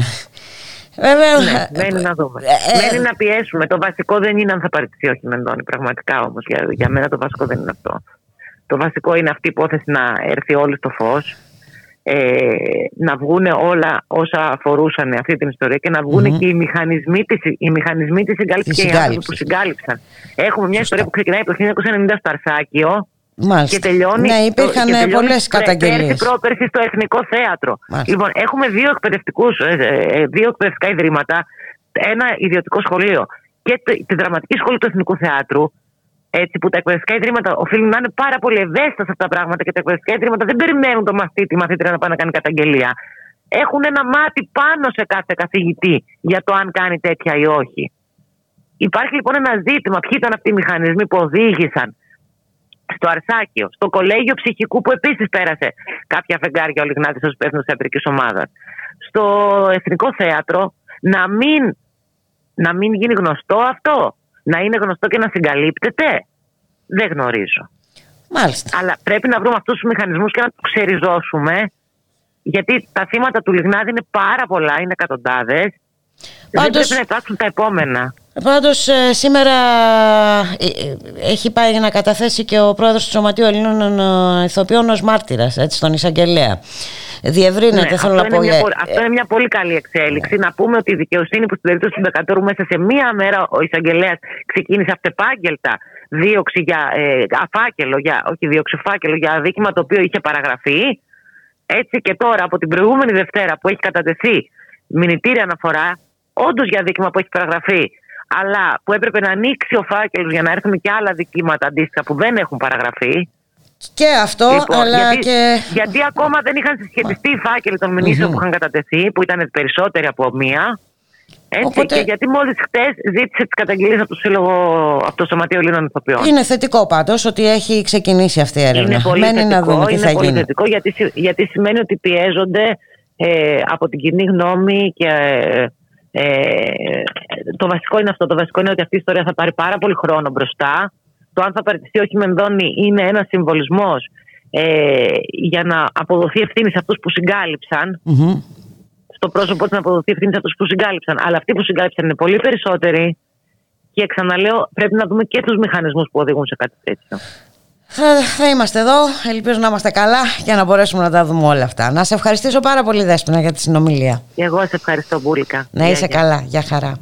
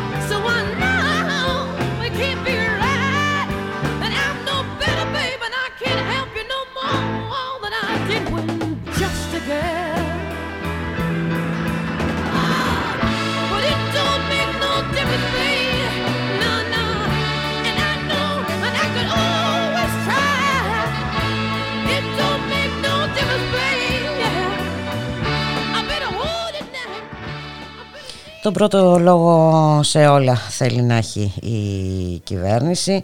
Ε, χτες κατατέθηκε ευνηδιαστικά τροπολογία σε νομοσχέδιο του Υπουργείου Οικονομικών του κυρίου Αυγενάκη με στόχο την απόλυτη χειραγώγηση των εκλογών στις αθλητικές ομοσπονδίες. Είχαμε ένα διαξυφισμό του κυρίου Αυγενάκη με την ε, βουλευτή του Μέρα 25, την κυρία Σοφία Σακοράφα. Πριν την υποδεχθούμε, ας ακούσουμε ένα σχετικό ηχητικό. Έχουμε πάλι νέα τροπολογία από τον κύριο Αυγενάκη πάνω στην τροπολογία που είχε φέρει πριν από λίγο καιρό. Θα σας ρωτούσα, έχετε πραγματικά κύριοι συνάδελφοι μετρήσει πόσες φορές έχει βάλει ο κύριος Αυγενάκης, σας έχει βάλει να νομοθετήσετε για το ίδιο θέμα; Να αλλάξετε δηλαδή ένα νόμο, τροπολογία-τροπολογία, και όχι στο σύνολό του. Αυτό δεν έχει ξαναγίνει. Η προσωπική αγωνία του Υπουργού εξαντλείται στην άμεση πρόθεση κομματικού ελέγχου στις διοικήσεις των αθλητικών σωματείων, ομοσποδιών και ενώσεων. Δεν έχει φέρει ούτε μία διάταξη, ούτε μία που να αφορά στην ουσία της αθλητικής δραστηριότητας στην Ελλάδα. Έχει υποχρεώσει τον ελληνικό αθλητισμό σε υπολειτουργία για να μην πω σε απραξία. Κυρία Σακοράφα, καλό σας μεσημέρι. Καλό μεσημέρι κυρία Μαχαλοπούλου, ευχαριστώ που με καλέσατε. Ε, και εμείς ευχαριστούμε για την ανταπόκριση. Ακούσαμε ένα σχετικό απόσπασμα από την χθεσινή συζήτηση στη Βουλή. Ε, εσείς όμως θα μας δώσετε ολοκληρωμένη την εικόνα. Περί τίνος ακριβώς πρόκειται κυρία Σακοράφα; Τι να σας πω, κυρία Μαχαλοπούλου, είναι κάτι που πια ε, έχει πάψει να μας καθνιάζει. Ο κύριος Αυγιανάκη, βεβαίως, με την ε, συμπεριφορά του απέναντι στο αθλητικό κίνημα γενικότερα, στον αθλητισμό, ε, στους αθλητές, στα αθλητικά σωματεία, στις ομοσπονδίες και σε όσους ασχολούνται με τον αθλητισμό γενικότερα. Mm-hmm. Αναγκάστηκα να παρέμβω στη χθεσινή συζήτηση, γιατί πραγματικά έχουμε να αντιμετωπίσουμε μια πάρα πολύ δυσάρεστη κατάσταση που θα έλεγα ότι είναι πρωτοφανής για μένα σε όσα χρόνια τουλάχιστον υπηρετώ αυτό που λέγεται πολιτικός στίβος. Ε, έχετε βάλει δύο πολύ χαρακτηριστικά σημεία από τη χθεσινή μου ομιλία που δείχνει ακριβώς το τι κάνει ο κύριος Αυγενάκης. Και επειδή βρισκόμαστε σε Ολυμπιακή ε, αυτό που το επισήμανα γιατί αναφέρθηκε ότι έχουμε Ολυμπιακή χρονιά και πρέπει να αλλάξουμε τα πράγματα και να πάμε σε μια διαδικασία όπου θα βοηθήσουμε τους αθλητές, το επισήμανα ότι δεν έχει φέρει ούτε μία διάταξη, ούτε μία που να αφορά στην ουσία της αθλητικής δραστηριότητας στην ελλαδα Δεν έχει κάνει καμιά αναφορά, θα, θα σας πω, στις ελληπεί και ακατάλληλε υποδομές Ολυμπιακή προετοιμασία των αθλητών, μιας και αναφέρθηκε ο ίδιος, όπως είπα, στους Ολυμπιακούς δεν αναφέρθηκε καθόλου στην άθλια κατάσταση των μεγάλων μας γηπέδων σε όλη την Ελλάδα, όπως είναι το γήπεδο του ΠΑΟΚ, το οποίο είναι ημιτελέ, το ΑΚΑ, το οποίο είναι σε άθλια κατάσταση, η αγωνιστική του χώρη εννοώ, το κλειστό της Παιανία, το οποίο είναι ενεργό αυτή τη στιγμή και δεν έχουν οι αθλητές κανέναν κλειστό χώρο να γυμναστούν. Ο Άγιος Κοσμάς, ο οποίος θα παραδοθεί σε λίγο στον ιδιώτη, δεν αναφέρθηκε καθόλου δηλαδή στους ε, ελληπεί κλειστούς χώρους. Και στα οι αθλητές... πολύ σοβαρά προβλήματα που αντιμετωπίζουν όλοι όσοι ασχολούνται με τον αθλητισμό. Ακριβώς. Αναφέρομαι στους κλειστούς χώρους, διότι τώρα έχουμε τα πρωταθλήματα των κλειστών χώρων, έχουμε πρωταθλήματα κλειστών χώρων σε πανευρωπαϊκό και παγκόσμιο επίπεδο και οι αθλητές μας δεν έχουν τη δυνατότητα ούτε να προετοιμαστούν, αλλά ούτε και να αγωνιστούν τόσο ώστε να πάρουν τις προκρίσεις εκείνες οι οποίες θα τους δώσουν τη δυνατότητα να συμμετέχουν σε μεγάλους αγώνες. Δεν αναφέρθηκε καν στο γεγονός ότι δεν έχει δώσει ούτε την έκτακτη δεύτερη εισφορά που έχει υποχρέωση η Γενική Γραμματεία, χρηματική εισφορά εννοώ, ε, βοήθεια στις ομοσπονδίες, ούτως ώστε να πληρωθούν οι αθλητές και οι προπονητές, οι οποίοι είναι περίπου έξι μήνες απλήρωτοι.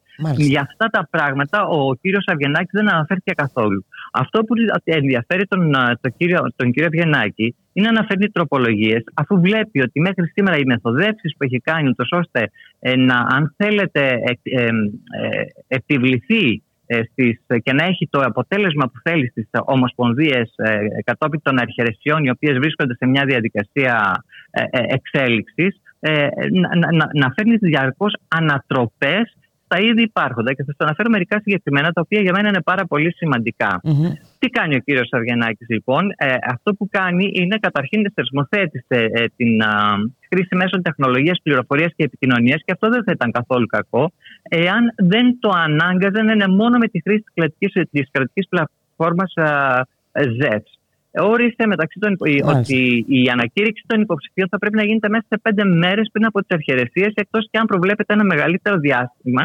Και αυτό θεωρώ ότι είναι μια ομικρατική παρέμβαση στις αντίστοιχες ε, ε, καταστατικές ρυθμίσεις των ε, σωματείων.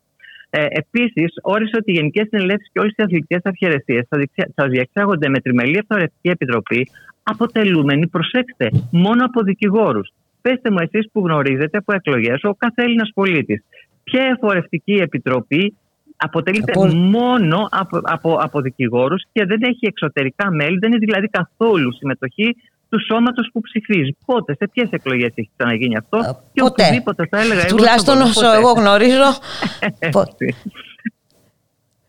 Ε, δεν έχει γίνει πραγματικά ποτέ. Ε, τώρα τι άλλο να σας πω. Ότι, ε, δηλαδή προσπαθεί να έχει τον έλεγχο με κάθε τρόπο. Έτσι, και το, τα επιθυμητά για αυτόν αποτελέσματα.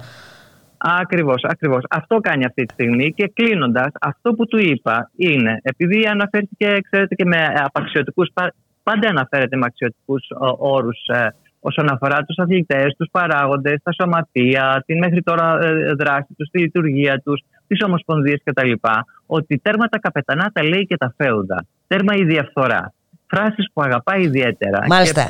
Ήθελε να προσθέσει αρκεί να ανήκουν μόνο σε μένα, ας πούμε, στην κυβέρνηση.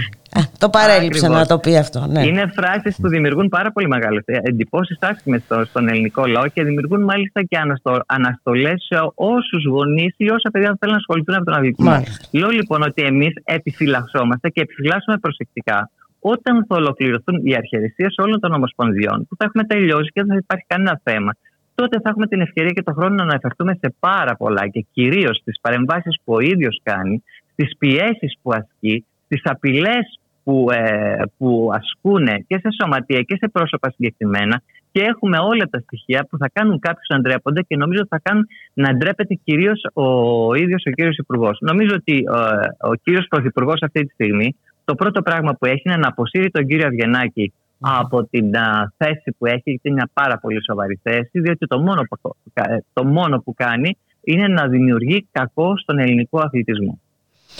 Και είχαμε και αντιδράσεις και από την υπόλοιπη αντιπολίτευση, έτσι δεν είναι κυρία Σακοράφα, σε αυτήν την ε, ε, κυβερνητική προσπάθεια χειραγώγησης. Μάλιστα. Έχετε, έχετε απόλυτο δίκαιο. Όλα τα κόμματα της αντιπολίτευσης σταθήκαν απέναντι σε αυτή την τροπολογία, αλλά όπως ξέρετε, επειδή η δημοκρατία έχουμε και η πλειοψηφία είναι εκείνη η οποία ε, έχει τον πρώτο λόγο. Αυτό είναι πολύ μεγάλη συζήτηση για το ποια πλειοψηφία και πώς βγαίνουν αυτές οι πλειοψηφίες. Είναι άλλης τάξης ε, συζήτηση. Ναι. Το αποτέλεσμα είναι αυτό που λέτε. Μάλιστα. Ε, οπότε λοιπόν οι αρχαιρεσίες πότε γίνονται ε, Κυρία Κοιτάξτε, ε, ο, Πότε έχουμε τις η Ομοσπονδία ναι. του Στίβου, η ομοσπονδια του Στίβου έχει ήδη προκηρύξει εκλογές, έχει ήδη ε, προκηρύξει την γενική της συνέλευση και θέλω να πιστεύω ότι ο κύριος Αυγενάκης δεν θα παρέμβει σε αυτό και θα αφήσει να γίνουν με ηρεμία οι εκλογές θα παραμείνει μακριά από αυτή τη διαδικασία, όχι μόνο αυτός, και όσοι νομίζουν ότι μπορούν να επηρεάσουν όλη αυτή την κατάσταση, να αφήσουν τα σωματεία και τους εκπροσώπους να ψηφίσουν, ε, κατά πόσο εκεί να κρίνουν. Εδώ είμαστε, εκλογές είναι, όλοι κρινόμαστε, κατεβαίνουμε ε, στις εκλογές, όσοι κατεβαίνουν στις εκλογές, ε, λένε τα προγράμματά τους, παρουσιάζουν τους υποψήφιου τους, ε, κάνουν έναν απολογισμό του έργου που έχουν κάνει μέχρι τώρα, του προγράμματος που έχουν ως στόχο για το μέλλον και ε, εν πάση περιπτώσει ας κρίνουν τα σωματεία ποιον θέλουν και αν κρίνουν άξιο να, να, να, να, να συνεχίσει. Γιατί εγώ ξέρετε δεν είμαι μηδενίστρια διότι το γεγονός ότι έχουμε φτάσει εδώ που φτάσαμε και έχουμε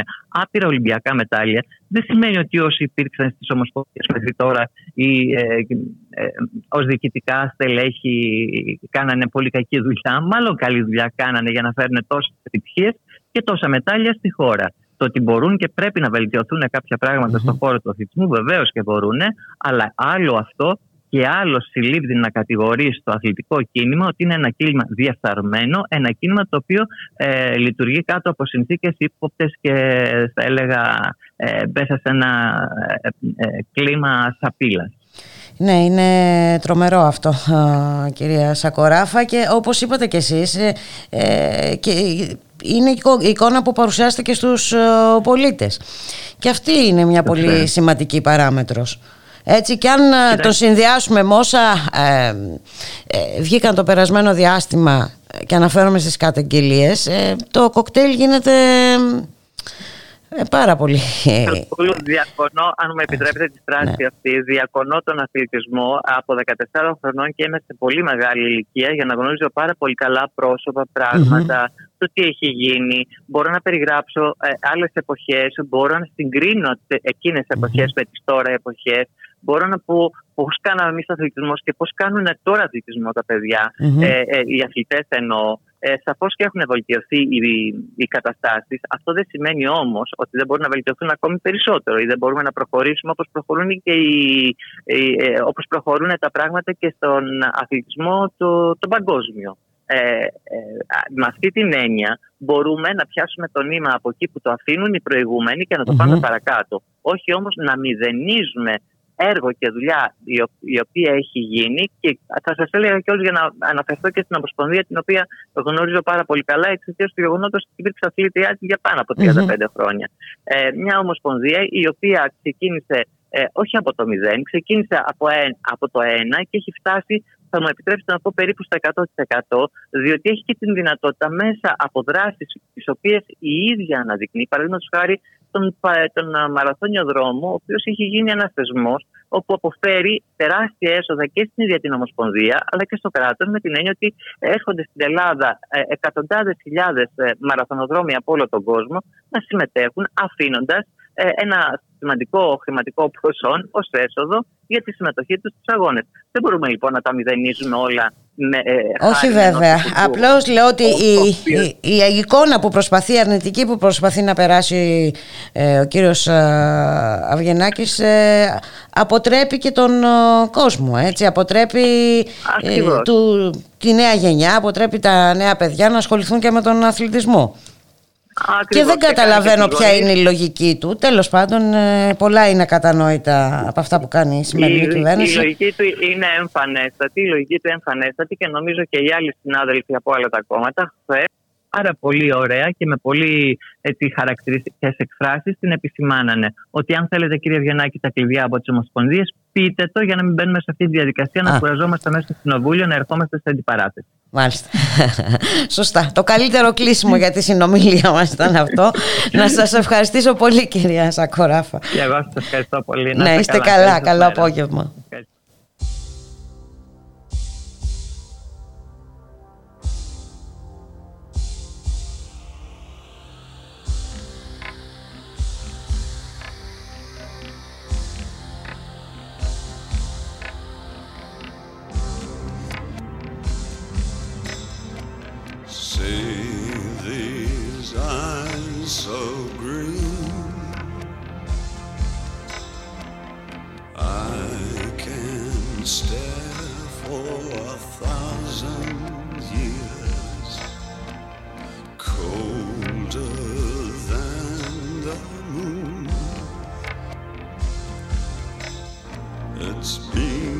so long. And I've been putting out fire with gasoline.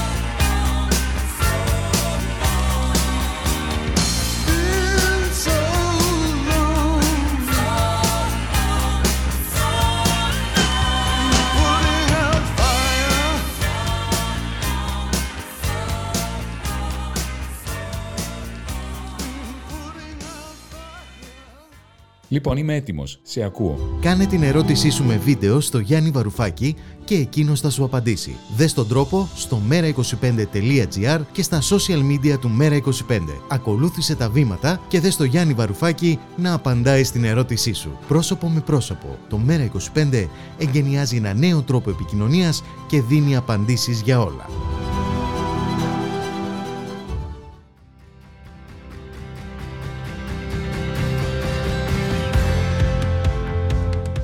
Η ώρα είναι 1 και 24 πρώτα λεπτά. Είστε συντονισμένοι στο radiomera.gr. Θα είμαστε μαζί μέχρι τις 2. Ε, ακριβώς ε, στις 2 ε, θα μεταδοθεί η χθεσινή ε, ομιλία του Πρόεδρου της Κοινοβουλευτικής Ομάδας του ΜΕΡΑ25, του Γιάννη Βαρουφάκη, χθες στην Βουλή κατά τη συζήτηση του νομοσχεδίου για την ΑΔΕ. πάμε τώρα σε ένα άλλο θέμα, σε ένα θέμα δικαιοσύνης ή, ή μη δικαιοσύνης όπως θα μπορούσαμε να πούμε στην απεργία πείνας του ε, Δημήτρη Κουφοντίνα ο, ήδη έχει μεταφερθεί στη μονάδα εντατικής ε, θεραπείας του νοσοκομείου Λαμίας.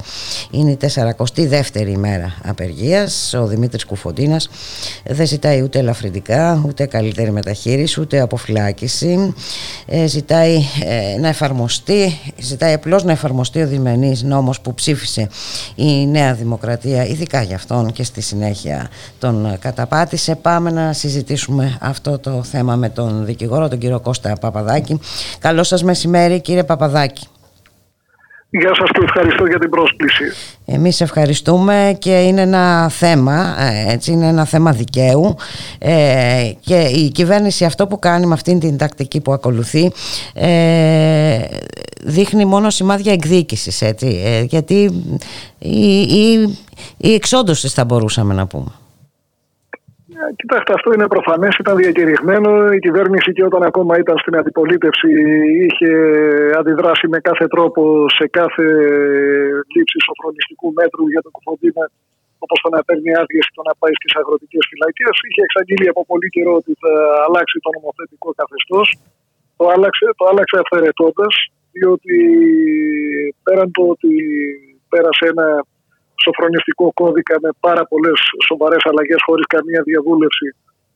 Ήταν αυθαίρετο διότι εφόσον επεμβαίνει σε ένα καθεστώς κράτησης που έχει διαμορφωθεί πριν από την ισχύ του νόμου και οι συνέπειες του νόμου επιδρούν στον τρόπο έκτησης της ποινής και στη διάρκεια της, ουσιαστικά παραβιάζουν την αρχή της ε, ευνοϊκότερης μεταχείρισης για τον κατηγορούμενο, διότι επιδρούν στο μέγεθος της ποινής του. Παρ' όλα αυτά, ο Κουφοντίνας ε, δεν θέτει αυτό το ζήτημα. Mm-hmm. Θέτει απλώς εκείνο που λέει ο νόμος ο ίδιος που έφτιαξαν, ότι όποιος είναι σε αγροτικές φυλακές και έχει καταδικαστεί για αδικήματα της κατά της τρομοκρατίας ή εκκρεμεί εναντίον του ποινική δίωξη για αδίκημα βίας, επαναμετάγεται στο κατάστημα από το οποίο είχε μεταχθεί.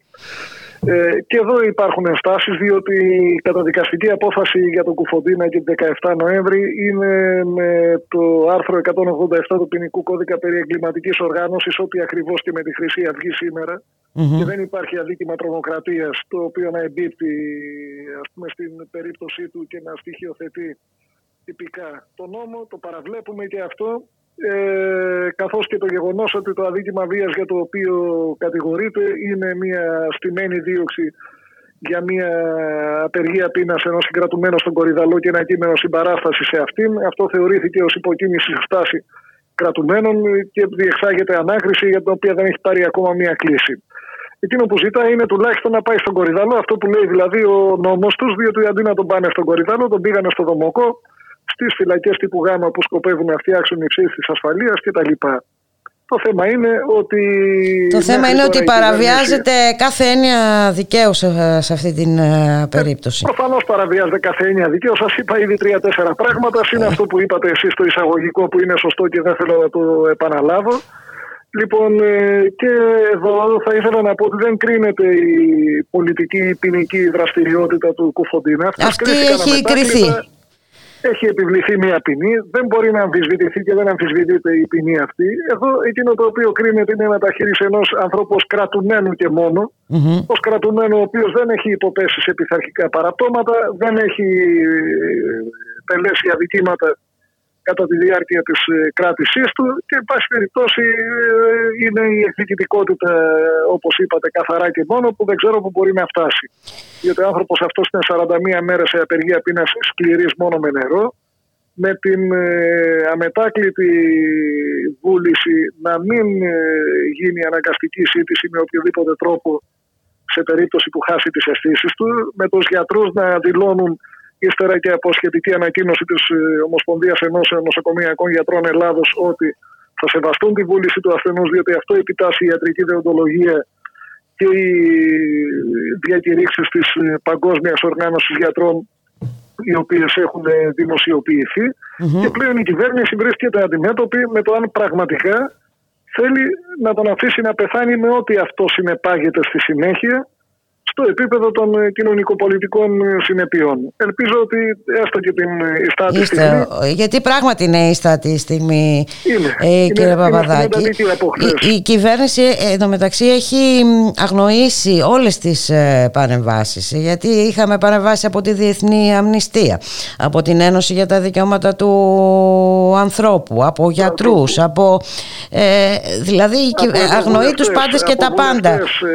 από παράγοντες κομμάτων, από κοινωνικούς και συνδικαλιστικούς φορείς, από προσωπικότητες, από τα πάντα. Και όλοι αυτοί δεν λένε τίποτε άλλο παρά εφαρμόστε τον νόμο αυτόν τον εκδικητικό που εσείς που εσείς έχετε ψηφίσει. Αυτό είναι, αλλά τουλάχιστον εφαρμόστε αυτόν. Λοιπόν, ε, διότι διαφορετικά, ε, εγώ ειλικρινά δεν θέλω ε, να διανοούμε τι θα συμβεί αν ομιγέννητο έχουμε αποτέλεσμα μοιραίο για τον Κοφοντίνα, διότι καταλαβαίνετε όλη αυτή η οργή η οποία υπάρχει και συσσωρεύεται, με ποιους τρόπους θα εκφραστεί mm-hmm. και τι κινδύνους δημιουργεί αυτό και για την αριστερά την ίδια. Γιατί και εγώ αριστερός είμαι, δεν θεωρώ ότι ο κόσμος αλλάζει με ένοπλα κτλ. Αλλά καταλαβαίνω ότι άλλοι άνθρωποι το βλέπουν διαφορετικά και δεν ξέρω τι είδους αντιδράσεις θα υπάρξουν εάν αυτός ο άνθρωπος πεθάνει είναι, είναι... και θα φταίει η κυβέρνηση αυτό. αυτό. Έτσι ακριβώς είναι, γιατί όπως είπατε και εσείς ε, μπορεί να δημιουργηθούν ε, αντιδράσεις ε, που δεν ξέρω κατά πόσον τις θέλει η κυβέρνηση, δεν ξέρω. δηλαδή... Είναι και ένα, ένα αναμένο φυτίλι όλη η κοινωνία με αυτά που κάνει η κυβέρνηση, διότι έχει καθυλώσει ε, τον με την πανδημία και την Ακριβώς, όλα τα επίπεδα. Και εξουσιάζει όπως θέλει και αντιλαμβάνεστε τώρα τι ασκή του αιώλου θα ανοίξουν εάν συμβεί αυτό και, εν πάση περιπτώσει, θεωρώ ότι δεν φύγεται και το γόητρο της κυβέρνησης ανεπανόρθωτα αν ικανοποιήσει το στοιχειώδες αίτημα να τον πάει στο κελί του υπόγειο του Κορυδαλού, που, ε, όπου έχει περάσει 16 χρόνια από τη ζωή του, αντί να τον έχει στο δομοκό. Δεν θα είναι κανένα τρομερό πλήγμα. Αντίθετα, τι θα συμβεί αν έχει την τύχη του Μπόντι Σάντ ε, και άλλων απεργών πείνας που στην Ελλάδα δεν είχαμε ποτέ νεκρό απεργό και ελπίζω η παράδοση αυτή να μην σπάσει. Να συνεχιστεί. Αλλά αντιλαμβάνεστε ποιες θα είναι οι συνέπειες και ποιος θα ευθύνεται.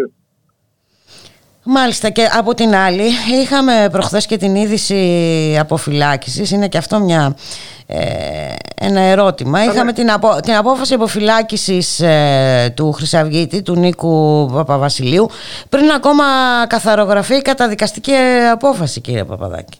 Σωστά. Λοιπόν, κοιτάξτε να δείτε κάτι. Πιθανώς να γνωρίζετε ότι πριν από δύο εβδομάδες ε, ανήρτησα σε διάφορες ιστοσελίδες ένα κείμενο παρέμβασή μου με τίτλο Τι συμβαίνει με τη Χρυσή Δεν είχε προκύψει η αποφυλάκηση του Παπαβασιλείου. Είχαν προκύψει όμως άλλες τέσσερις αιτήσεις αποφυλακήσεων που είχαν Αλλά από αυτές οι δύο είχαν απορριφθεί οριακά με ψήφους τριών εναντί δύο. Ναι, το είχαμε πει και εδώ, αν δεν κάνω ναι. λάθος, ότι είχαν. Ε, ναι. Βεβαίως. Αυτό ήταν το αποκορύφωμα μιας σειράς άλλων ενεργειών του τελευταίου τετραμήνου και παραλήψεων όπως ελεύθερος ο παπάς, χωρίς διεθνέ ένταλμα σύλληψη. Ελεύθερος ο λαγό χωρίς διαδικασίες ε, γρήγορες και ουσιαστικές mm-hmm. από το Ευρωκοινοβούλιο και από την κυβέρνηση. Mm-hmm.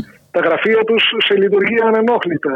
Οι διαδηλώσεις που οργανώνουν επίσης περιφρονούμενες από την αστυνομία σε αντίθεση με τους αντιεθνικιστές. Αναφέρομαι στα διαδήλωση για τα ίμια mm-hmm. το Σάββατο 30 ε, Ιανουαρίου ε, το μέτωπο νεολαία του να προκαλεί αυτούς που υπέγραψαν κείμενα συμπαράσταση για τον Κουφοντίνα και τον τρομοκρατή, αναρτώντας πανό και ρίχνοντας τα από εδώ και από εκεί. Καμία πρωτοβουλία για αποζημίωση των θυμάτων της Χρυσής Αυγής και των οικογενειών τους. Και μέσα σε όλα αυτά, βέβαια, έχουν το θράσος Ο ένας μετά τον άλλον ήταν η πέμπτη αίτηση αναστολής η οποία εκδικάστηκε από τους καταδικαστέντες της Χρυσής Αυγής και η πρώτη που έγινε δεκτή. Λοιπόν, και έγινε δεκτή, όπως είπατε σωστά, προτού να γραφτεί η απόφαση, που μια απόφαση που βγήκε σε ειδίκη 5,5 χρόνια, δεν μπορεί κανείς να έχει την, απόφα... την απέτηση να καθαρογραφεί σε τέσσερις μήνες, όταν μάλιστα διεξαγόταν χωρίς ηχογράφηση των πρακτικών της.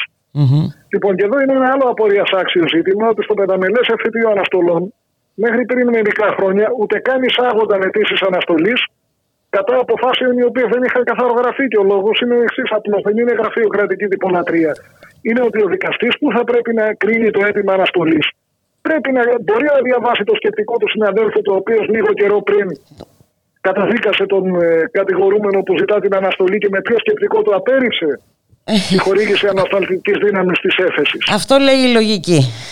Εδώ, λοιπόν, εδώ όμως η λογική έχει παραβιαστεί.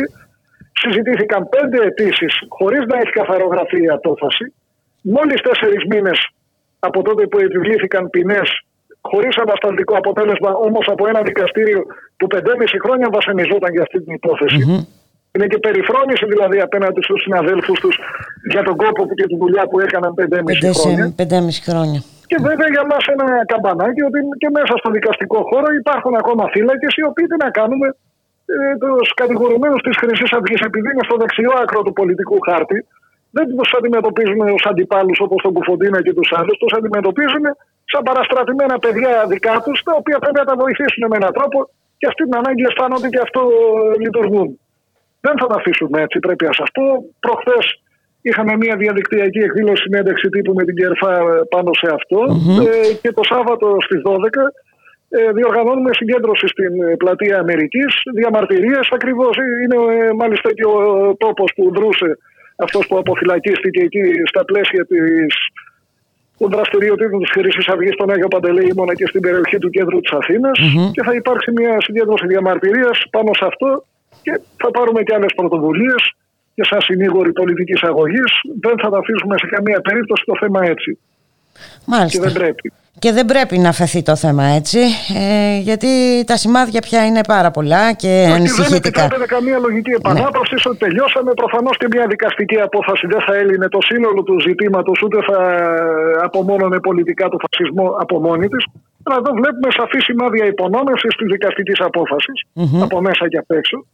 Και βλέπουμε και έλλειψη πρόθεσης της κυβέρνησης να συμμορφωθεί προς την απόφαση αυτή. Για διανοηθείτε η 17 Νοέμβρη μετά την καταδίκη του Κουφοντινά να διατηρούσε γραφεία με πινακίδα στην Αθήνα, στη Θεσσαλονίκη και σε άλλες πόλεις. Διανοηθείτε να κάνει πορεία με πανό 17 Νοέμβρη. Εγκληματική οργάνωση, μία εγκληματική οργάνωση και άλλη. Σωστά. Υπήρχε τέτοια περίπτωση. Υπήρχε περίπτωση να μην βγάλει η, η, κυβέρνηση εκείνη μια απόφαση και να λέει τα γραφεία αυτά κλείνουν. κλείνουν. Πού είναι εδώ πέρα η συμμόρφωση; Στην απόφαση. Έχετε απόλυτο δίκιο. Λοιπόν, είπαμε το Σάββατο στις 12 η ώρα στην πλατεία Αμερικής, ναι. Ωραία. Εντάξει, σας ευχαριστούμε πάρα πολύ ε, για τη συνομιλία και από ό,τι φαίνεται ε, θα χρειαστεί να τα ξαναπούμε. Ε, Πάντοτε στη διάθεσή σας. Ευχαριστώ. Ευχαριστώ πάρα πολύ. Να είστε καλά κύριε Παπαδάκη. Γεια σας. Once upon a time there was a tavern Where we used to raise a glass or two Remember how we'd laugh away the hours, thinking of the great things we would do. Then those busy years went rushing by us, lost our starry notions on the way. If by chance I'd see you in the tavern, We'd smile at one another and we'd say, Those were the days,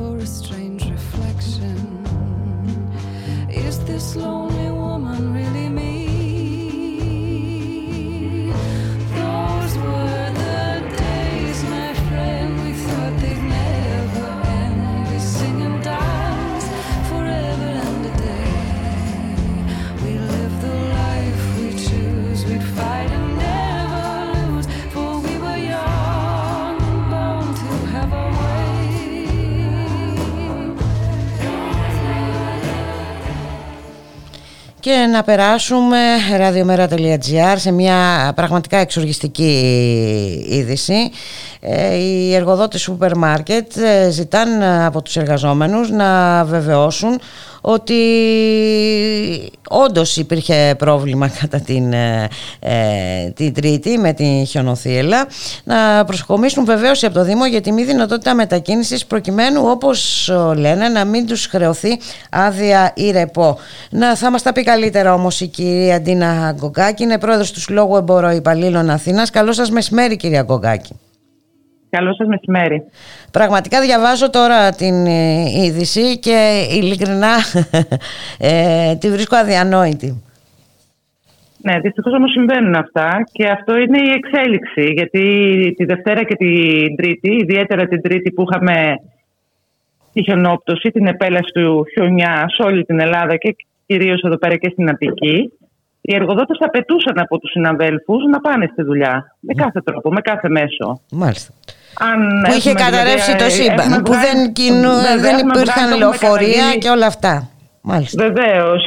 Έχουμε βγάλει και ανακοίνωση, το έχουμε καταγγείλει, έχουμε παρέμβει και στο Υπουργείο Εργασίας και στην εργοδοσία, γιατί την Τρίτη με αυτά τα καιρικά φαινόμενα, όταν η ίδια η πολιτική προστασία έκανε λόγο για ακραία καιρικά φαινόμενα και σύστηνε το να παραμείνουμε σπίτι μας και τα λοιπά, να υπάρχει περιορισμός στις μετακινήσεις, οι εργοδότες, ιδιαίτερα στα σούπερ μάρκετ, απαιτούσαν από τους συναδέλφους με κάθε τρόπο να πάνε στη δουλειά τους. Και είχαμε το έλα με τα πόδια, 2,5-3 χιλιόμετρα. Το θα περάσει ο διευθυντής, θα σε πάρει. Ακόμα και όταν βγάλανε ενημέρωση ότι τα σούπερ μάρκετ θα κλείσουν 6 ώρα, οι εργοδότες παίρνανε μέσω του μηχανισμού των διευθυντών και των περιφερειακών ότι θα μας χρωστάτε ώρες. Δηλαδή, επειδή δεν θα τέλειωναν την βάρδιά τους οι εργαζόμενοι, οπότε θα χρωστάγανε στην εργοδοσία ώρες. Και από χτες έχουμε αυτό την απέτηση των εργοδοτών να προσκομίσουν οι εργαζόμενοι βεβαίωση από το Δήμο. Μάλιστα δεν είναι κάτι που τους το λένε προφορικά. Το λέω γιατί με παρεμβάσεις και στην εργοδοσία προσπαθούν κάποιοι να το μαζέψουν, κάποιοι δεν απαντάνε, πίσω από αυτή την εξέλιξη, γιατί κάτι τέτοιο δεν προβλέπεται. Δεν προβλέπεται προσκόμιση ε, βεβαίως από το Δήμο. Από το Δήμο, αν είναι δυνατόν. Και, λέμε, ο δηλαδή, στόχος είναι να μην, πληρω, να μην πληρωθεί στους εργαζόμενους αυτή η μέρα. Αν ο καταλαβαίνω καλά. Είναι, ναι, ο στόχος είναι να τους χρεωθεί άδεια ρεπό. Το λένε καθαρά ότι αν δεν προσκομίσετε βεβαίωση για τη μη δυνατότητα μετακίνησή σας. Μάλιστα. Μάλιστα, αναφέρουν και συγκεκριμένα τη βεβαίωση θέλουν. Σας λέω ότι κάτι τέτοιο δεν προβλέπεται, γιατί Έχουμε παρέμβει και στο Υπουργείο και στους Δήμους και τα λοιπά. Δεν είναι υποχρεωμένοι υποτίθεται να βγάλουν κάποια Και στο, δηλαδή στο, να αποδείξουν τι, ότι δεν χιόνιζε την Τρίτη, ότι οι δρόμοι ήταν απροσπέλαστοι, ότι δεν μπορούσαν να μετακινηθούν, τι να αποδείξουν οι εργαζόμενοι, τι βεβαίωση δηλαδή ήταν οι εργοδότες. Αλλιώς θα τους ε, χρεωθεί άδεια ρεπό ή οι εργαζόμενοι θα καλεστούν κάποια άλλη μέρα, προφανώς στο ρεπό τους, Προφανώς Κυριακή. Τα έχουμε ζήσει αυτά, τα ζούμε καθημερινά να δουλέψουν. Και εμείς απαιτούμε αυτό ακριβώς και κάνουμε και παρεμβάσεις και δεν θα σταματήσουμε μέχρι αυτό να, να γίνει πράξη, να καταβληθεί στο ακέραιο μεροκάμα όλων των εργαζομένων. Και μιλάμε για τους εργαζόμενους στα σούπερ μάρκετ, που δεν έχουν κάτσει μέρα εδώ και ένα χρόνο. Ακριβώς. Και, και μάλιστα στα σούπερ μάρκετ που έχουν και κέρδη όλο αυτό το διάστημα. Έτσι είναι από τις λίγες ναι, επιχειρήσεις που έχουν και λίγο εχμηροί στις ανακοινώσεις μας και στις καταγγελίες μας. Γιατί ενώ έχουν μπουκώσει από κέρδη, μόνοι τους τα λένε, δεν τα λέμε εμείς. Μόνοι τους βγάζουν τους τζίρους τους και ε, τα πόσα κέρδισαν κέρδισαν μέσα στην περίοδο της πανδημίας, για να μην πάμε πολύ πιο πίσω, αλλά αυτή την περίοδο, όταν οι εργαζόμενοι ζουν με 3 και 60 στο μισθό τους και δουλεύουν 10 ώρα, 11 ώρα, 7 μέρες την εβδομάδα, τις Κυριακές και σε μια τέτοια εξέλιξη που δεν ευθύνονται, εμείς δεν λέμε ότι ευθύνεται ο εργοδότης γιατί είχε κακοκαιρία, αλλά δεν ευθύνονται πρώτα απ' όλα οι εργαζόμενοι Ακριβώς. που δεν μπορούσαν να πάνε. Κάποιοι αναγκάστηκαν Κάποιοι τους αναγκάσαν να περπατήσουν μες στο χιόνι. Μάλιστα. Να πάρουν ταξί. Να πάρουν το αυτοκίνητό τους και να κινδυνεύσουν. Εμείς όμως λέμε ότι ως σωματείο, γι' αυτό λέμε και στους συναδέλφους μας να απευθυνθούν στις απειλές που δέχονται, στις πιέσεις που δέχονται, γιατί δεν είναι θέμα μόνο ο κάθε συνάδελφος να το λύσει. Συλλογικά μέσα από το σωματείο, από τα σωματεία μας, να παρέμβουμε ώστε να μπει ένας φραγμός στην εργοδοτική ασυδοσία. Γιατί μιλάμε για ασυδοσία. Ναι, έχει, έχει ξεφύγει, έχουν ξεφύγει τελείως τα πράγματα. Έχετε απόλυτο δίκιο. Έχετε απευθυνθεί στο Υπουργείο Εργασίας. Τι λέει το Υπουργείο Εργασίας, Έχετε κάποια απάντηση; Έχουμε απευθυνθεί, δεν είναι η πρώτη φορά, έχουμε απευθυνθεί στο Υπουργείο και χτες μιλήσαμε με το Υπουργείο, με εκπροσώπους του Υπουργείου τέλος πάντων. Μας είπαν αυτό ότι δεν προβλέπεται κάτι τέτοιο. Ξέρετε όμως ότι δεν προβλέπεται από την νομοθεσία κάτι τέτοιο, δηλαδή στο να προσκομίσουν βεβαίως οι εργαζόμενοι, γιατί είναι ο χιόνιζε. Ε, η πολιτική προστασία έχει βγάλει ανακοίνωση κτλ. Ε, αλλά δεν είναι εκεί το θέμα, γιατί ξέρετε κάτι, το δεν προβλέπεται δεν κατοχυρώνει τον εργαζόμενο που θα του χρεώσει, αφού δεν υπάρχουν λεκτικοί μηχανισμοί κτλ. που θα του χρεωθεί με το έτσι θέλω άδεια ή ρεπό. Εμείς τι απαιτήσαμε από το Υπουργείο, δηλαδή τι είπαμε, ότι ξέρετε κάτι, σας καταγγέλνουμε κάτι πολύ συγκεκριμένο. Κάτι πολύ συγκεκριμένο και από συγκεκριμένους εργοδότε. Δηλαδή δεν μιλάμε στον αέρα. Γι' αυτό βγάλαμε και συγκεκριμένα στοιχεία. Δηλαδή, βγάλαμε το έγγραφο που δίνανε στους εργαζόμενους. Μάλιστα. Θα μπορούσαν και ως Υπουργείο Εργασίας να βγουν με μία ανακοίνωση, πολύ απλή ανακοίνωση, Ακριβώς. που να λέει ότι όντως δεν προβλέπεται. Δεν προβλέπετε και δεν μπορείτε να το ζητάτε τέλος πάντων. Θα το μεροκάματο. Να, έτσι θα ακριβώς. κανονικά το μεροκάματο. Ξέρετε, γιατί, γιατί είναι αυτό ακριβώς. Είναι ένας φαύλος κύκλος. Δεν προβλέπετε το ένα, δεν προβλέπετε το άλλο, όμως στην πλάτη του εργαζόμενου. Ε, όχι, και όχι. Και αφήνονται, αφήνονται τα πράγματα να περάσουν έτσι. Αυτό είναι το θέμα. Να σας ευχαριστήσουμε πάρα πολύ. Θα, δούμε, θα, το, θα δούμε τώρα τι θα γίνει. Εσείς το παρακολουθείτε. Εμείς θα συνε... μας... δεν το παρακολουθούμε μόνο. Το παλεύετε. Και παρεμβαίνουμε και θα έτσι. συνεχίσουμε μέχρι να, και στο τελευταίο συνάδελφός μας να καταπληθεί το μεροκάματό του για την προχθεσινή ημέρα. Να σας ευχαριστήσουμε πολύ κυρία Γκογκάκη. Να είστε καλά. Καλή Καλό συνέχεια. απόγευμα. Γεια σας. Γεια σας. Γεια, γεια.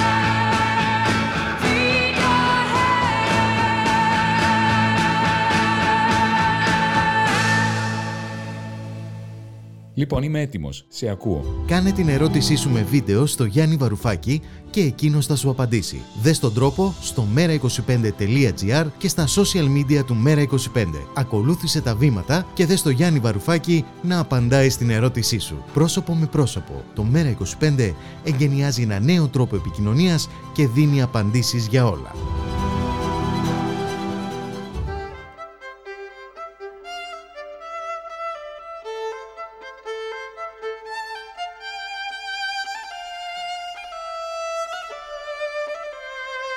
Ραδιομέρα.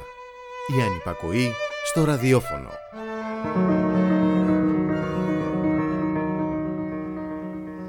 Δέκα λεπτά περίπου πριν τις 2, οπότε και θα μεταδοθεί η χθεσινή ομιλία του Γιάννη Βαρουφάκη στην ε, Βουλή. Μέχρι τότε πάμε να μιλήσουμε λίγο για οικονομία, να δούμε πού βρισκόμαστε. Τα πράγματα δεν είναι καθόλου καλά σύμφωνα με τα στοιχεία. Να καλωσορίσουμε τον Σάκη Ζαχάρο, οικονομολόγος και μέλος της Κεντρικής Επιτροπής του Πολιτικού Σχεδιασμού. Καλό μεσημέρι, Σάκη. Καλό μεσημέρι, Μπουλικά. Καλό μεσημέρι σε ακροατήρες και σε ακροατές. Έτσι όπως τα είπες, είναι δυστυχώς δεν έχουμε καλά νέα. Κάθε φορά που δημοσιεύεται κάτι, κάτι σχετικό με την οικονομία, τα πράγματα είναι χειρότερα από ό,τι τα περίμενε κανείς. Ε, αλλά θα πρέπει να τα λαμβάνουμε υπόψη μας για να σχεδιάζουμε το μέλλον. Αλλιώς δεν γίνεται.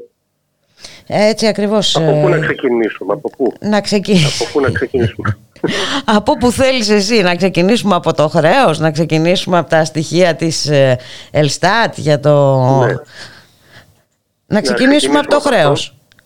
Έτσι που είναι και ένα πολύ σημαντικό. Επειδή το χρέος είναι αποτέλεσμα και όλων των προηγούμενων. Όλων των προηγούμενων. Θα έλεγα, θα έλεγα να πάρουμε λίγο ε, με βάση τα στοιχεία που δημοσίευσε η Ελστάτε χθες Για την πανδημία. Με κύκλο εργασιών. Μάλιστα. Ε, μέσω πανδημίας. Ε, μάλιστα. Ναι, ναι. Για όλο το 2020, όπου ε, καταδεικνύεται μία μείωση του τζίρου της τάξης του 13,5% που σημαίνει ότι χάθηκαν 42 δισεκατομμύρια ευρώ μέσα στη χρονιά που μας πέρασε συνολικά. Το μεγαλύτερο πλήγμα βεβαίως ε, το υπέστησαν εταιρείες οι οποίες ε, βρίσκονταν σε αναστολή λειτουργίας λόγω της πανδημιας Εκεί η μείωση του τζίρου ξεπέρασε το 35%, έφτασε στο 36% και κάτι. Και ε, αρνητικοί πρωταθλητές αν θέλεις είναι ε, όπως θα, θα περίμενε κανείς, ε, οι επιχειρήσεις που παρέχουν υπηρεσίες καταλημάτων και εστίασης, όπου η μείωση του τζίρου ξεπέρασε το 50%. Μάλιστα. Είναι τεράστιο το πλήγμα Είναι κανείς ότι... όντως πολύ μεγάλο. Βεβαίως, διότι εδώ μιλάμε για πάνω από 200.000 επιχειρήσεις, εκ των οποίων η συντριπτική πλειοψηφία είναι μικρομεσαίες.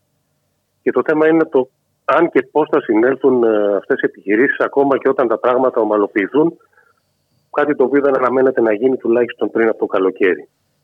Αυτό είναι το ένα αρνητικό. Και βέβαια όλες αυτές οι επιχειρήσεις έχουν και εργαζόμενους. Ε, Προφανώς. Προφανώς. Ε, θέλω να πω. Ε, εντάξει, όλα αυτά είναι ένα, μια λυσίδα. Δηλαδή θα έχουμε αύξηση της ανεργίας, θα έχουμε μείωση εισφορών ασφαλιστικών, θα έχουμε πρόβλημα στα ασφαλιστικά ταμεία. Είναι μια λυσίδα δυστυχώς έτσι, έτσι. αρνητικών επιπτώσεων. Αυτό είναι ένα φαινόμενο το οποίο δεν περιορίστηκε όπως θα περίμενε κανείς το δεύτερο και το τρίτο τρίμηνο. Ε, επεκτάθηκε και στο τέταρτο, δηλαδή το τελευταίο του 2020, όπου και εδώ είχαμε μια απώλεια περίπου 9%. 13,5% ήταν κατά μέσο όρο, όπως είπαμε για όλο το έτος, 9% ήταν για το τελευταίο τρίμηνο. Ε, το μισό από αυτό ήταν και πάλι σε ε, κατάσταση lockdown, έτσι για να θυμηθούμε. Πάντως αυτό είναι το ένα ε, στοιχείο το οποίο ε, δείχνει ότι τα πράγματα ήταν χειρότερα από ό,τι τα περιμέναμε. Το δεύτερο σχετίζεται με την εκτέλεση του προπολογισμού. Προχθές το Υπουργείο Οικονομικών ανακοίνωσε τα στοιχεία τα σχετικά του Ιανουαρίου, όπου ακόμα και οι άσχημες προβλέψεις που είχε για το έλλειμμα, που ήταν περίπου ένα δις, ε, αποδείχθηκαν ότι ήταν πολύ πιο αισιόδοξες, διότι το έλλειμμα ξεπέρασε το 1,5 δισεκατομμύριο. Μάλιστα. Μιλάμε για απόκληση από το στόχο περίπου 50%. 43%. Οφείλεται κατά κύριο λόγο βεβαίως, όπως θα περίμενε κανείς, από, το, από την υστέρηση των εσόδων, κυρίως ε, της φορολογίας. Και... Η, οποία βέβαια θα συνεχιστεί όσο συνεχίζεται αυτή η κατάσταση. Ναι, ναι, εδώ μιλάμε και πάλι επαναλαμβάνω για τον προπολογισμό, τον οποίο κατήρτισε στα τέλη του 2020 η κυβέρνηση. Μάλιστα. Και που τα πράγματα είναι, όπως είπαμε, πολύ χειρότερα ακόμα και από το κακό σενάριο που είχε προβλέψει η κυβέρνηση, τουλάχιστον για τους πρώτους μήνες και ειδικά για τον Ιανουάριο, για τον οποίο μιλάμε. Και τελειώνουμε, να κλείσουμε, με την έκθεση του Διεθνούς Χρηματοπιστωτικού Ινστιτούτου, του IIF, το οποίο, η οποία δόθηκε στη δημοσιότητα εχθές και που δείχνει ένα ακόμα πάρα πολύ ανησυχητικό στοιχείο. Είναι μια έκθεση που αφορά πάνω από 60 χώρες σε όλο τον κόσμο. Είναι όπως αναμένεται κανείς, ε, όπως θα, θα ανέμενε κανείς ε, αρνητική κατάσταση όσον αφορά το χρέος που για το σύνολο των χωρών πλην της Ελβετίας αποδείχθηκε ότι ε, διευρύνθηκε μέσα στο 2020, κυρίως εξαιτίας της πανδημίας. Το ανησυχητικό είναι ότι η Ελλάδα είναι και πάλι μέσα στις πρωταθλήτριες. Είναι τρίτη σε αύξηση χρέους. Αυξήθηκε το χρέος μας, το, το δημόσιο και το ιδιωτικό μαζί, πάνω από 50%, πάνω από 50 ποσοστιαίες μονάδες. Η πρόβλεψη του IIF είναι ότι θα φτάσει περίπου το 245% του ΑΕΠ για το 2020. Και κάτι το οποίο δεν επισημαίνουν πολλά δημοσιεύματα που αναπαράγουν αυτή την εκθεση είναι ότι με διαφορά το δημόσιο χρέος, το κομμάτι δηλαδή του χρέους που αφορά την κυβερνηση είναι το μεγαλύτερο στην Ελλάδα από οποιαδήποτε άλλη χώρα. Μάλιστα. Εδώ δεν είμαστε τρίτη, είμαστε πρώτοι. Είναι, δηλαδή, εντάξει, τρομακτικά ακούγονται όλα όσα μας είπες ε, Σάκη, τρομακτικά. για το μέλλον, έτσι, γιατί και, οπότε και το θέμα χρέος ε, η συζήτηση περί χρέους ε, θα επανέλθει και μάλιστα με πολύ χειρότερους όρους από ό,τι καταλαβαίνω και πρέπει να επανέλθει γιατί ε, εντάξει ναι, γιατί αυτό... μέχρι στιγμής αυτό που, που έκαναν οι ελληνικές κυβερνήσεις, όλες οι ελληνικές κυβερνήσεις της τελευταίας δεκαετίας, ήταν να μετακυλίουν το ε, δημόσιο χρέος στις πλάτες του κόσμου, των ιδιωτών. Εδώ είναι άλλη μια περίπτωση, όπως είπαμε, ναι, μεν και το ιδιωτικό χρέος αυξήθηκε λίγο. Θα μιλήσουμε άλλη φορά για τα κόκκινα Αλλά το δημόσιο ήταν αυτό που, εκτοξεύθηκε. που διευρύνθηκε ακόμα περισσότερο συγκριτικά με όλες τις άλλες χώρες του κόσμου. Τις 60 ε, τέλος πάντων που συμπεριλαμβάνονται στην έκθεση. Και βεβαίως αυτό εξηγείται και από το γεγονός ότι όπως στην ίδια έκθεση επισημαίνεται, η Ελλάδα ήταν μέσα στις τέσσερις χώρες που δανείστηκε περισσότερο από οποιασδήποτε άλλες. Μάλιστα. Δηλαδή αυτή η αφήγηση της κυβέρνησης ότι τα καταφέρνουμε από Όχι. μόνοι μας και, και μας έχουν εμπιστοσύνη και, τα λοιπά, ε, μας έχουν εμπιστοσύνη να μας δανείζουν ας πούμε ναι. ε, ε, που δεν θα μπορέσουμε να αποπληρώσουμε ποτέ αν ε, εξακολουθήσουν αυτές οι, οι δεσμεύσεις περί χρέους και εξυπηρέτησής του. Μάλιστα. Και όλα αυτά τα λέμε διότι θα πρέπει ε, ως λαός, ως κοινωνία να είμαστε σε εγρήγορση δεν, ε, δεν υπάρχει πιθανότητα όλα αυτά να μην φορτωθούν στις πλάτες τις δικές μας αργά ή γρήγορα. Πρέπει να είμαστε σε γρήγορση και να ετοιμαζόμαστε. Έχεις ε, απόλυτο δίκιο και πρέπει και να το κρατάμε ε, ε να κρατάμε ζωντανή αυτή τη συζήτηση περί χρέους ναι. γιατί όπως βλέπουμε ε, είτε το θέλουμε είτε όχι αυτή επανέρχεται σε κάθε περίπτωση και τώρα βέβαια και με αφορμή την πανδημία. Να σε ευχαριστήσουμε πάρα πολύ Σάκη για τη καλά, συζήτηση. Καλή συνέχεια και εγώ ευχαριστώ. Καλή συνέχεια, καλό απόγευμα. Και εδώ εμείς ήρθε η ώρα να σας αποχαιρετήσουμε. Για δύο ώρες ήταν μαζί σας το στίγμα της μέρας, τη ρύθμιση του ήχου ο Γιώργος Νομικός. Στην παραγωγή Γιάννα Θανασίου, συνεργάτης μας ε, ο Μπάμπης Κοκώσης, στο μικρόφωνο η Μπουλίκα Μιχαλοπούλου. Ε, σε λίγο θα μπορέσετε να έχετε την ευκαιρία να ακούσετε την χθεσινή ομιλία του Προέδρου της Κοινοβουλευτικής Ομάδας του Μέρα 25, του Γιάννη Βαρουφάκη, χθες στη Βουλή. Να είστε όλες και όλοι καλά. Καλώς εχόντων των πραγμάτων. Θα τα ξαναπούμε αύριο στις 12 το μεσημέρι. Γεια χαρά.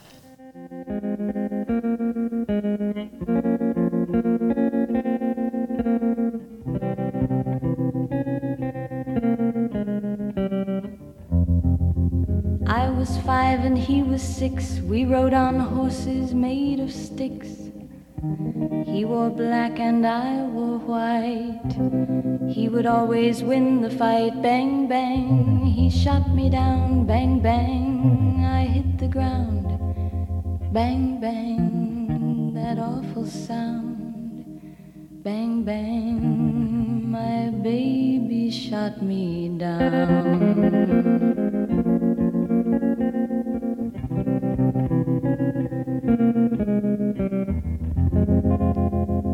Seasons came and changed the time.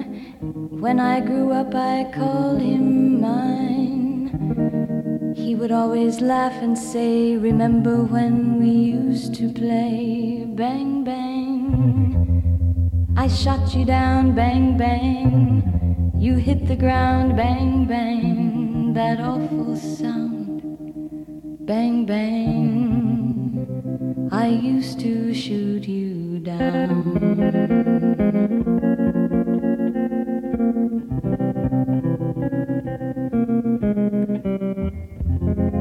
Music played and people sang. Just for me, the church bells rang.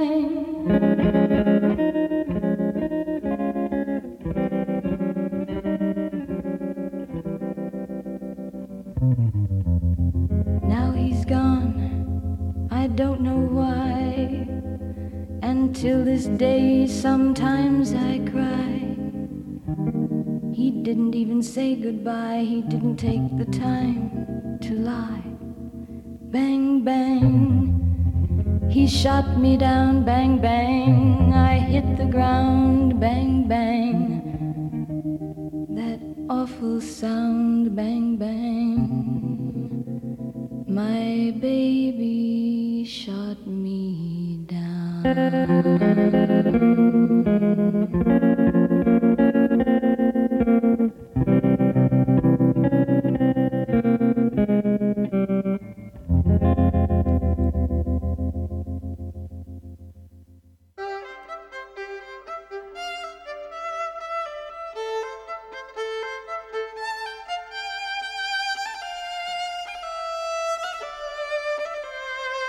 Ραδιομέρα.